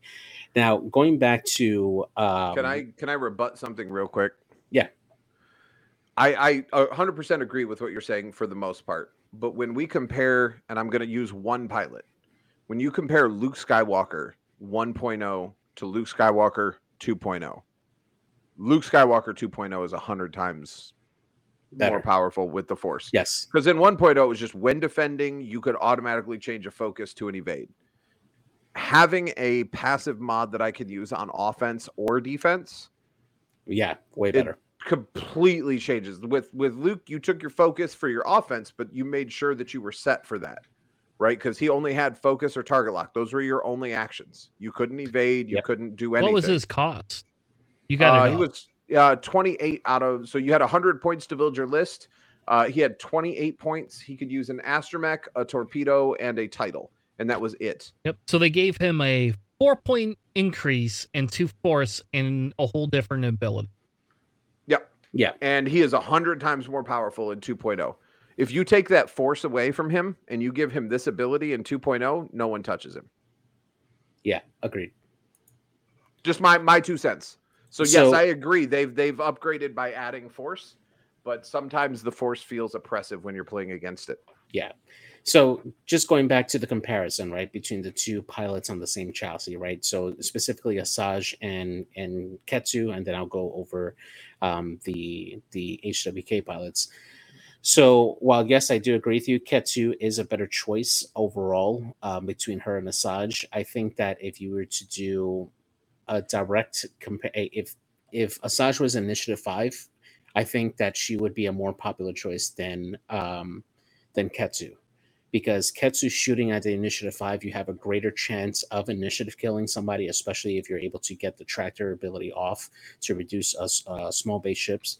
Um, you have a greater chance of either inflicting damage or just initiative killing a lower initiative ship um, than Asajj does. Asajj is more of a control piece, I think, and in that in that particular part, especially if you pair it with other ships that rely on a ship having a stress token or red token to trigger another type of ability.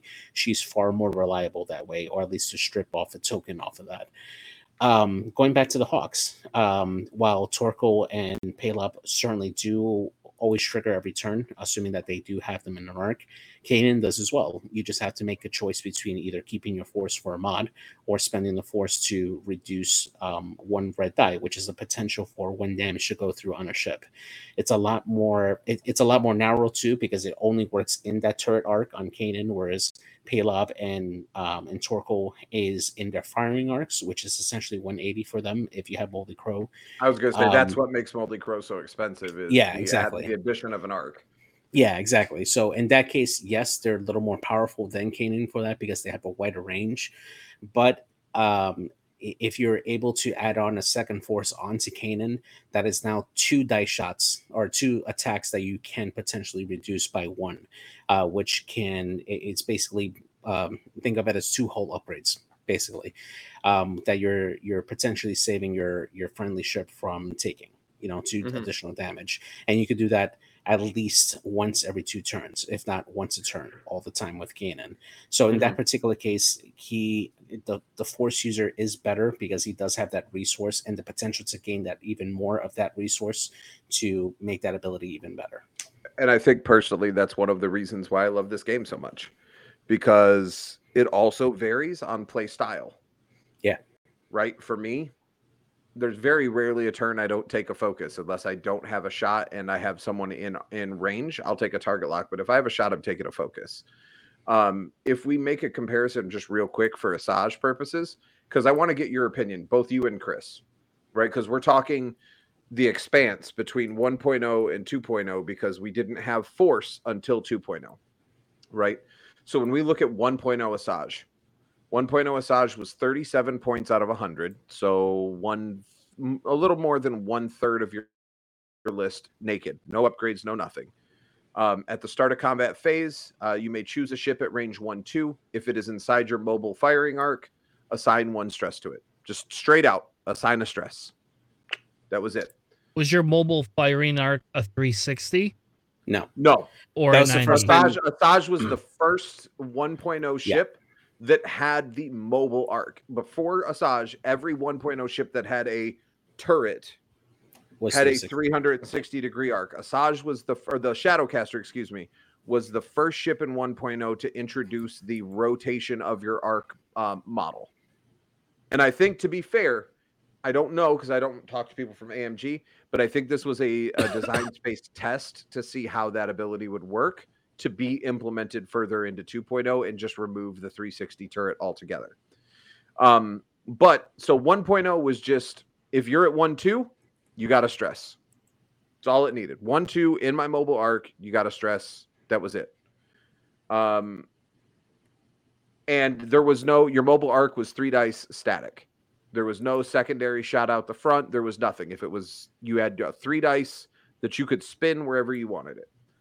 When we look at Asajj for 2.0, it's at the start of engagement, you choose a ship, and it's again in your mobile arc. uh, at range zero two, but now you have to spend a force. And if you do, that ship gains a stress token unless it removes one green token. Because she's I four, yes, that that can hurt, but I'll take the guaranteed stress over you getting the choice. Because when you start pairing that with the abilities that go, that you know, like triple zero and BT one, and well, BT one's a dark side upgrade, but still, when you start pairing it with abilities that trigger on stress, this is an easy choice. I'll give up a green before I give you a free crit. I'll give up a green before I give you, you know, a, an additional calculate on one of your ships. I will do whatever it takes to not do it. Asajj 1.0 was you just got the stress. Period. If you had the stress, then all my other stuff triggers and you got it. If you were dumb enough to get zero two and in my mobile arc, here's your stress. Welcome to welcome to the Painville because I'm about to make it hurt. So I think 1.0 with no force ability wise is more powerful. Now, defensive capabilities, she's much more powerful with the force. But in 1.0, you could have two illicit slots and you could run double glitter stim, which glitter stim is better than the force all day Because yeah. glitter stim was just if you rolled a focus, it became a hit or an evade. Welcome to Pound Town. Painville. I did not say Pound Town. but you meant to. You were thinking. I almost, that. I almost did, and I changed it because that's mm-hmm. not where we're going with this. it is a Asajj. All right, so let's move on a little bit. In in we don't have to belabor this too much. Um, you're not wrong, Greg. You're not wrong. So, what the iconic aspect of the Force is for Star Wars is huge, right?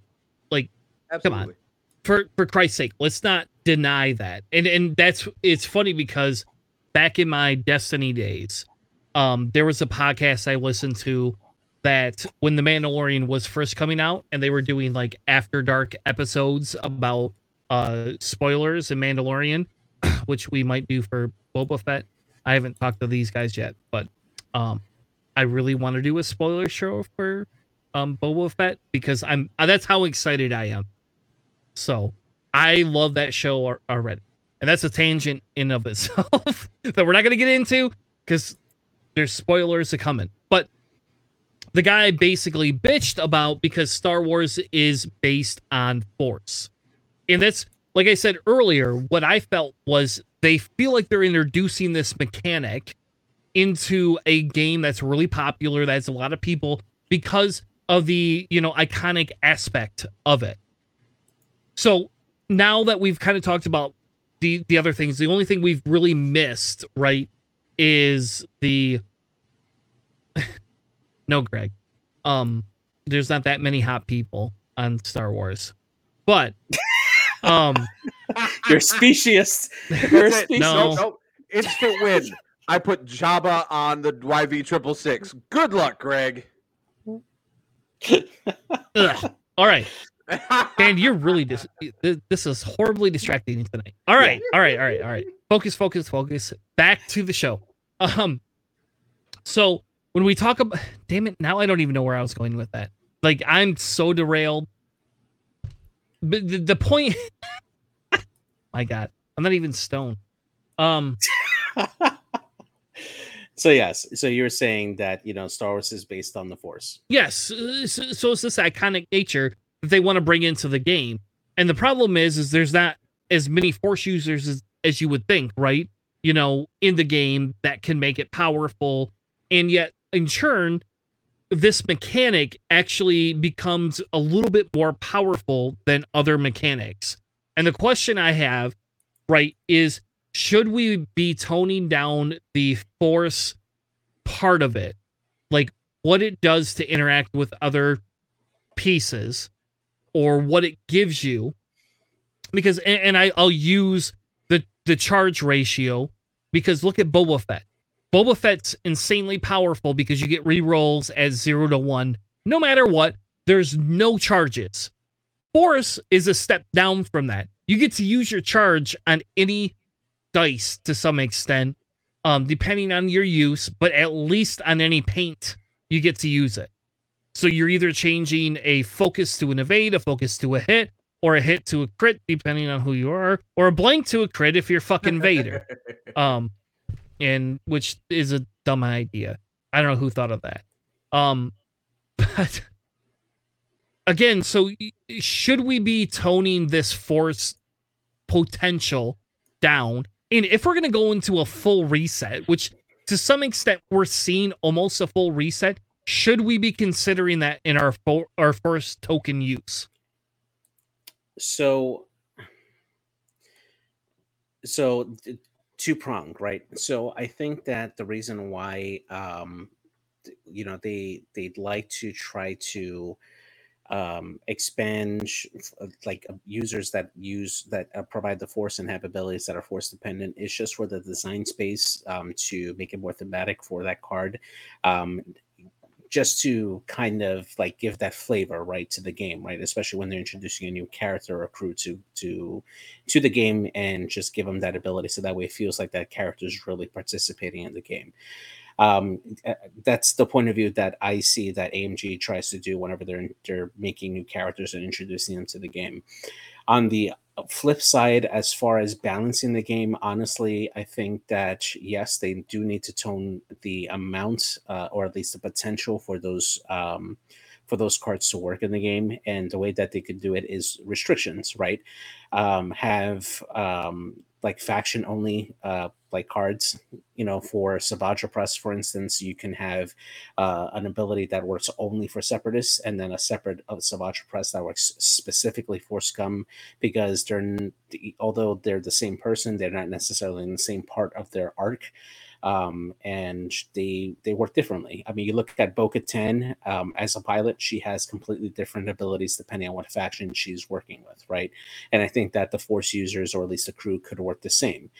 Um, and it makes it easier to balance that way because although one ability can really open up a particular faction because they didn't have access to that ability prior to that when you start mixing in you know uh, particularly with scum right now because scum is one of the larger factions in the game just right behind rebels um, you start running to that space where you you develop a really good card that has a, a medium power level um, for a particular faction, namely separatists, and then you mix it into scum and it becomes like an A tier upgrade. So, it, it, how do you balance that, right? And for me, it's just separating the card, making two separate crew cards to adjust for that. The other part of it is something that they're already exploring with now.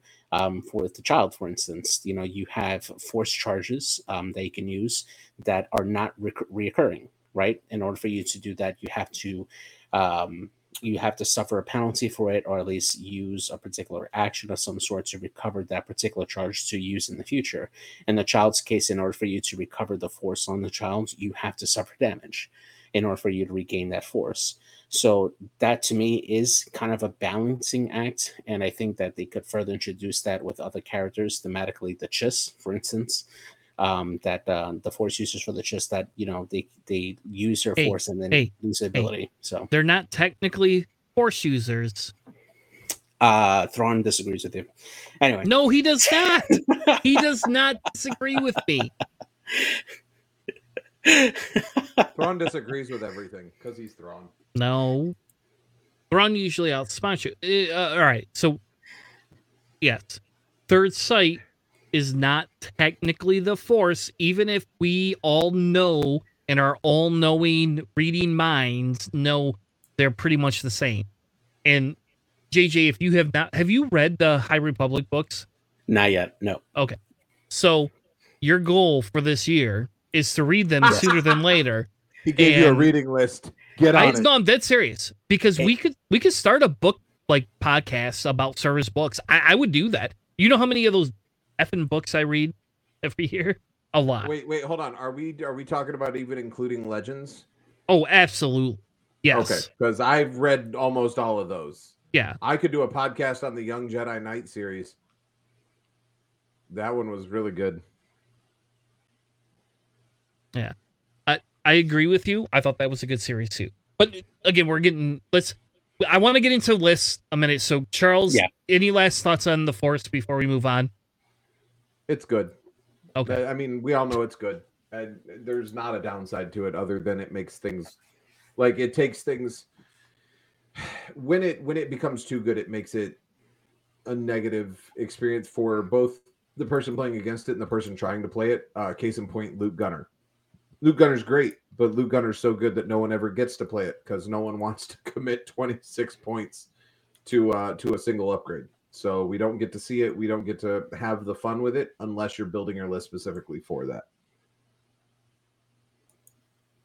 All right. So why don't we get into the list that we were given uh, first? And so the idea here is is what we wanted to do is um, newer players or people eh, that want some recommendations on different list type building is um, to kind of go through each list. And the idea here is not to go through just specific meta lists per se, right? But lists where we talk about um, how we can help newer players as they enter the game um, find a list that they find fun based on what they currently have.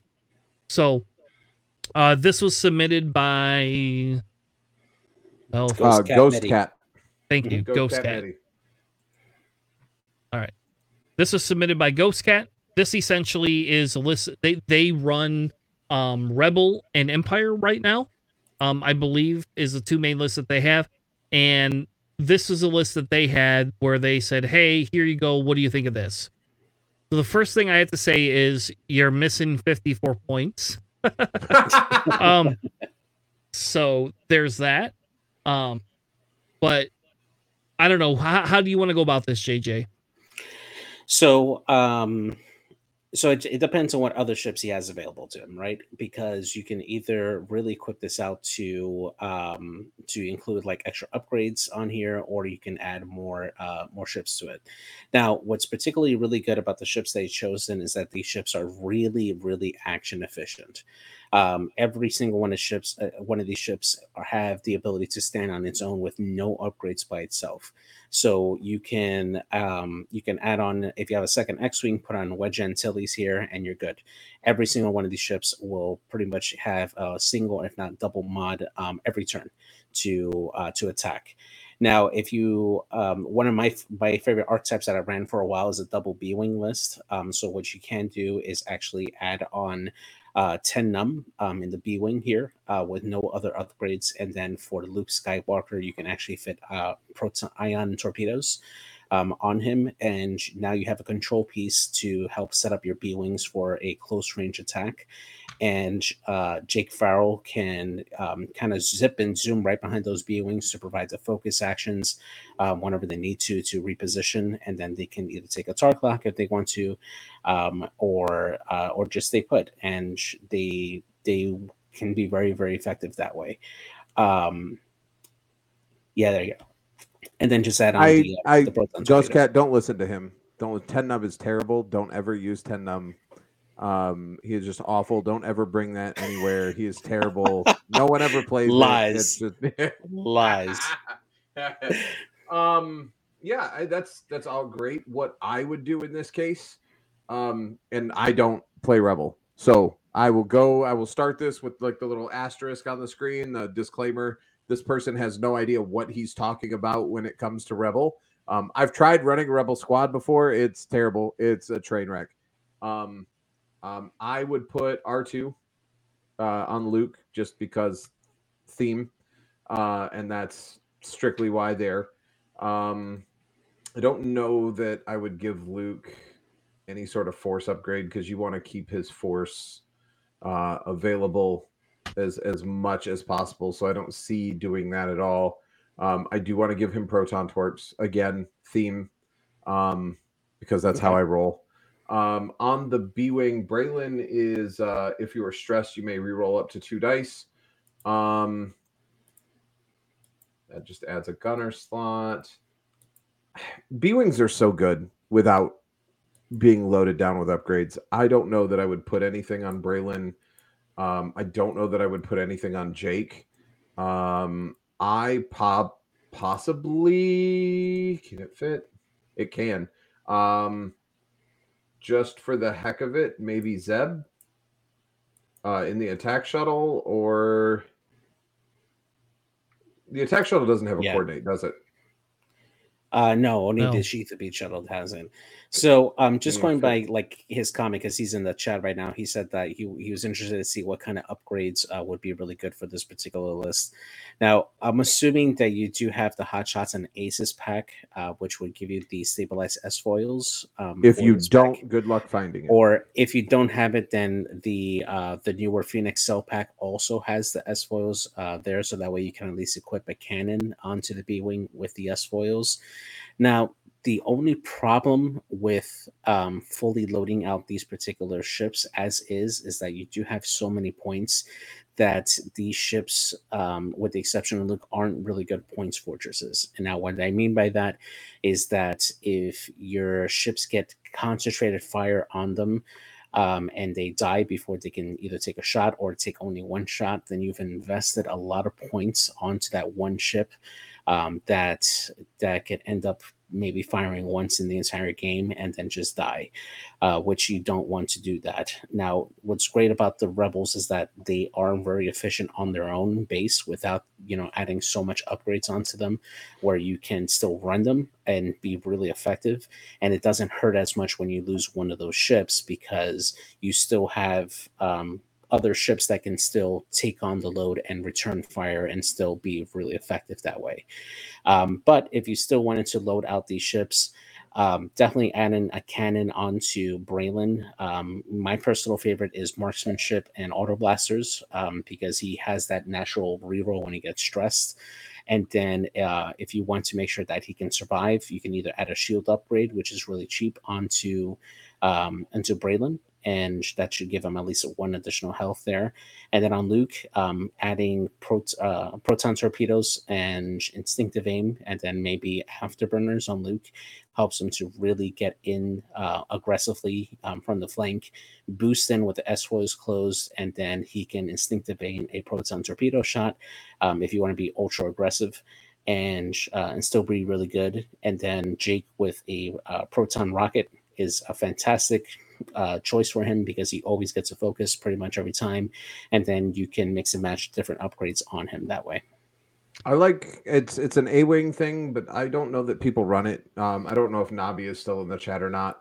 Um, but I have always been partial and have always wanted to see like marksmanship predator combo because they both require the bullseye. So being able to have the predator reroll as well as the marksmanship auto change um, on someone like say Jake or on any on any A wing for that matter, um, I think is is a pretty solid choice as well um, just because you're trying to build efficiency. So if you can have your focus, Predator gives you a re-roll, marksmanship gives you that. Um, another one that I've run on A Wings and I like is Composure, uh, just because you want to try and arc dodge as much as you can. But if you can't arc dodge uh, and fail the the boost because someone plans to block you, like say JJ, um, and is really really good at blocking, um, you can try to arc dodge, and if you fail, you can still take your focus action, so you're not left without through a failed action. Um, but that is honestly more of a play style suggestion because I suck at boosting. so when I fail a boost, it's really nice to to get a focus as a backup. So, if it's me, there's two ways you can go with this, right? So you can go if we want to go a little bit more beefy. You can add Hera Syndulla in the B wing, not the A wing, 100% in the B wing, and I a testament to all of that. And then for your cannons, what you can do is you can add, and here's where everything gets dicey because I don't have enough to add cannons to both of them. But I would typically probably add the ion cannon and leave Hera naked. Again, because Luke's cost is a little so Sorry, just thinking of uh, Greg's Yeah. comment earlier and leaving Hera naked. Just saying. I, I Um, think that uh that you're right with Hera. Um, honestly, because Braylen can get the double modded shots uh, off, you're better off putting the cannon on Braylen, and Hera can just work as that support piece. Yeah, Yeah. I think you're 100 percent right on Yeah. that. so so this this is a little bit easy, especially if you own that one uh specific pack, right? You know, if you own whatever the Phoenix Squadron pack, this is easy to do. The other option you have is you can look at this and you can go, okay, well, if you want to be a little bit more upgrade dependent, Um, you can have a second A wing, and you can put um, Wedge Antilles in the other A wing, and now you got 13 points left to play with. Right now, you can kind of choose where you want to put your points.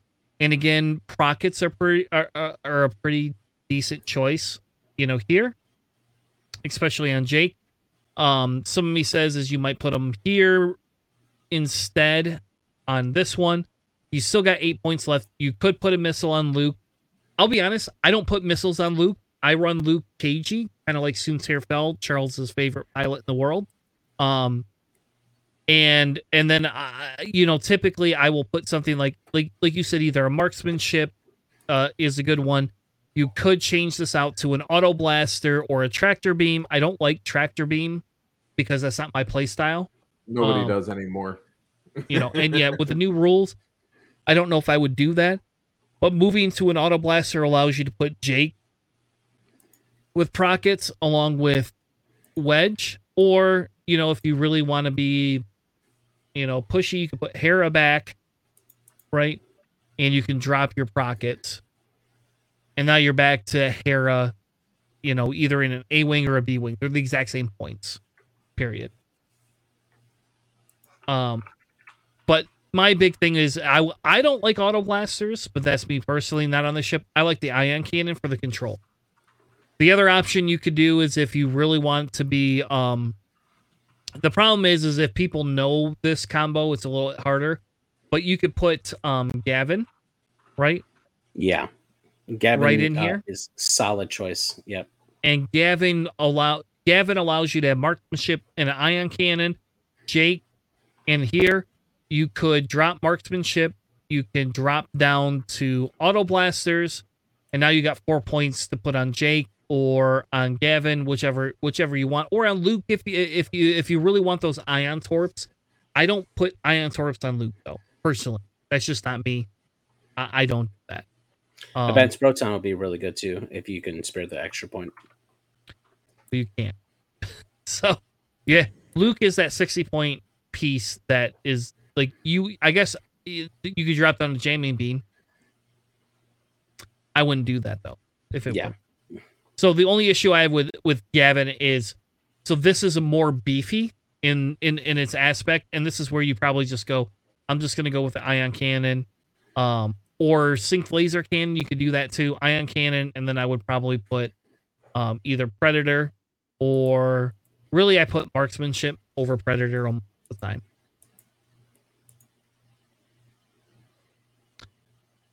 Um so anyway, so there's that. The other list that we got was a double fire spray list um from me. Um so I didn't know if anybody would put any lists in there. So Let's do it. um essentially the list that I had talked with John about was we come in with Jango Zam, which is a little bit more of a strip down. On Jango, we're putting Count Dooku, Conner Nets, and Treacherous. And on Zam, we're putting Treacherous, Fault or uh, fault, false transponder codes, proton bombs, and perceptive co-pilot. Okay. Um, is this something you're planning for LVO? Maybe. I haven't I I've played a lot of double fire sprays. If you're new to the podcast, welcome to the indecision hour. yeah. the issue I'm having with I so I wanted to run JJ. So long story short, I wanted to run my droids what? I've been cautioned because I've never played in a six round tournament before that running an eight ship list is silly for me. Even it's though taxing. that technically is what um I have been running in my locals uh, for the last two months. Plus, I've been running it online with our group and um uh, whatever tournament we're in, we were in. um, Mhm. I found with the independent calculates, I've had a lot of success. Um, but the bigger issue I have, right, is if I go to a tournament, the other two lists I've been thinking of is either Jango Zam, which I've done very well with, or I've been thinking of running Zam, Grievous, um, DBS 404. But I own two fire sprays. This seems very easy. I can run this and either it'll do good or it won't. and then I'll get to play in Sunday doing something else. well, I can tell you as again, my experience with fire sprays is a little different than than resistance or not resistance. I'm sorry, separatist. Separate. Uh, because I fly scum fire sprays uh, almost exclusively. Um, I fly scum almost exclusively, um, except for my dabbling in Republic. But dual fire spray is always a solid list, and and the reason they don't require synergy, they don't require range, they don't require anything. They are designed to be a solitary ship, so they don't like, for instance, and I'll just JJ. Last night I had Emon Boba, and they were never near each other during the entire game. They were always within range three of each other, so that I had overlapping fire arcs on some ships, uh, but they didn't work together. There was no synergy between them. They were built to run as two individual machines, uh, and they did so very well. Um, and I kind of feel the same way about separatist fire sprays. They work uh, amazing by themselves. Um, and so having two single ships that are tanks in and of themselves uh, that run well by themselves is is always a win-win situation. I think this is a strong list the way you've got it built out. Um, I think the only thing that I might change, and I'm just I'm checking a price real quick before I stick my foot in my mouth. Um, I might because I might bring seismics over Conner Nets, but that's just me personally. Yeah, um, that was that was my suggestion. Yeah, my thought process too. I just I especially right now with with dangerous rocks, um, you you open it up for yourself, um, but because people are trying to avoid the rocks or stay close to them without hitting them, uh, it gives you a much wider array for damage because you get a range one on the rock rather than the range one on the bomb. Um, and if you set your rocks up right, um, you can drop one right in the middle of three rocks and have you know a pretty wide blast radius. Uh, so just me personally, I prefer them over the Conner Nets, and I flew counter. I flew Conner Nets on the V wings. I love counter nets, but their odd shape has screwed the pooch so hard for me on more than one occasion where I dropped it thinking it was going to go, but because of the hourglass shape and it's not you know a standard size, it's it's weird shaped. It's hard to judge. Um, whereas the the square that is the uh, the seismic uh, is a little more comfortable for for distance judging personally. Yeah, and the only different, the only idea we had the Conner Nets was to stop people from trying to chase Jango. That was it. Other than that, like really, seismics do work better. So the question becomes too is like, the problem is is you can't fit two hull upgrades on here with everything else. You know, so the biggest issue there I lost the stupid thing. Yeah, it is. All right. The biggest issue, right, is that I would rather have hull upgrades, but is two health really worth it? I don't know. That's the problem. If if hull upgrades were not five points on them, it would be a little different. Uh, just out of curiosity, so, if if I could just throw this out there, just on a, a side note, JJ, I want to ask a question of you because I don't know, and I'll ask Chris as well off the top of my head. Um, the Zam fire spray, mm-hmm. changing that out for Maul with, uh, and then putting Dooku on Maul and putting Zam on Jango. So you have two ships with double shots on each ship, right? Because Maul can shoot twice with his native ability, and giving Zam to Jango to have a double shot potentially front back um, uh, would that be stronger on a list than a double fire spray? And would no, it, would it free up some points moving to Zam crew instead of Zam pilot uh, to be able so, to kit them out a little differently? So it definitely does open up the points um, because you're able to fit a lot more upgrades um, with um, with Darth Maul instead of Zam on it. The problem you start running into, and um, and it was kind of an issue in our match last night, was that um, Maul then becomes limited to um, in his movement right? Because you you can that boost ability on the fire spray, and since it is a medium base, allows you to get around the board a lot better than a large base can. Um, and then on top of that, uh, Jango, or sorry, not Jango, um, Maul becomes action locked a lot of times because you want to reposition, um, but then it's a red reposition, right? It's a red barrel roll with no way to modify that into a white. So while it can save you on points, um, and Maul can definitely be strong if you can keep him on target, if you start facing other ships that can reposition, Maul's gonna have a hard time keeping time on target on that on those ships. So I think that Zam is a better call um, for this particular type of archetype um, where you can have the front and rear and you can make them chase you and drop bombs behind you to punish them for chasing. And I think you have better time on target for that. Not only that, but you can drop a bomb to deal the damage with the protons and then have Yeah. Zam do the the double shot out the back. So that's three sources Yeah. of damage in a round if you plan it appropriately. Yeah.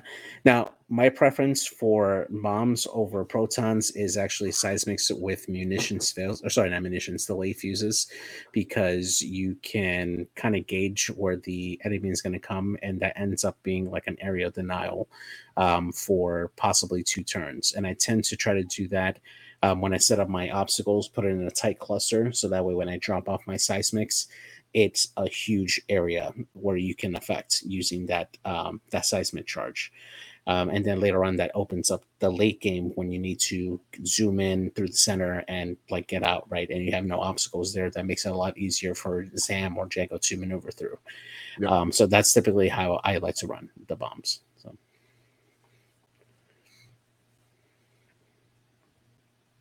Yeah, because at least 13 points left over. and and to be fair, I would actually put Zam on Maul and Dooku on Jango, mainly because you want to. Um, Yeah, with but you can't double tap twice.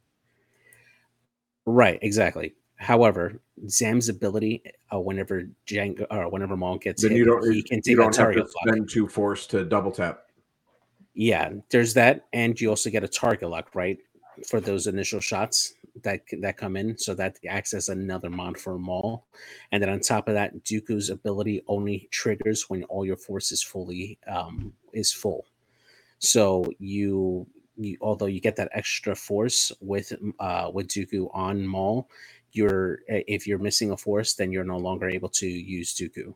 Whereas with uh, with him on Jango, since that's the only force, you're able to re- uh, reliably do that every turn if you need to.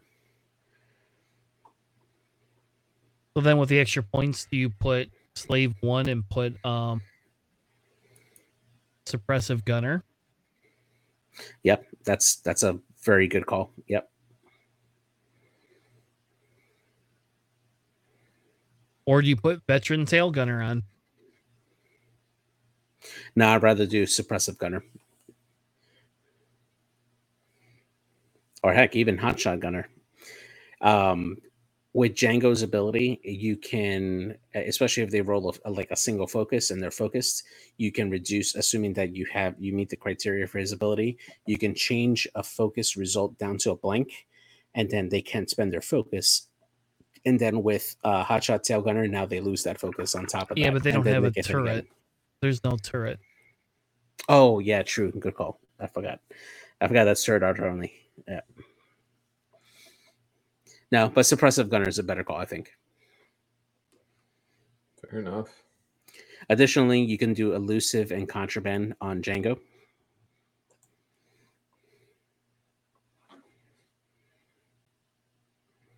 Say again.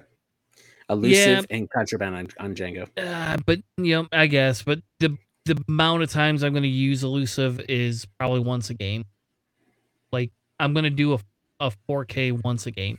I don't typically do turnaround menu with my fire sprays. In all fairness. And if you do that, you have to drop something. You have to drop the hull upgrade. I guess you drop the hull upgrade on all. I guess, and and this is me again as a as a scum fire spray player without the uh Jango Slave One title. There's really never a reason to do a turnaround because you've got the same shot out the back that you do out the front. You've got three out the back, three out the front. There's never a reason why you need to K turn. Um, the Jango Slave One title gives you a bonus if you're shooting out of your front arc.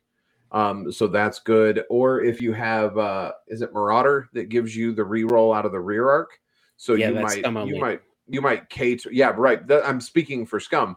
That Oh. is the only time that I can think of where I might want to K turn. So I'm firing out of my rear arc instead of my front arc at your ship.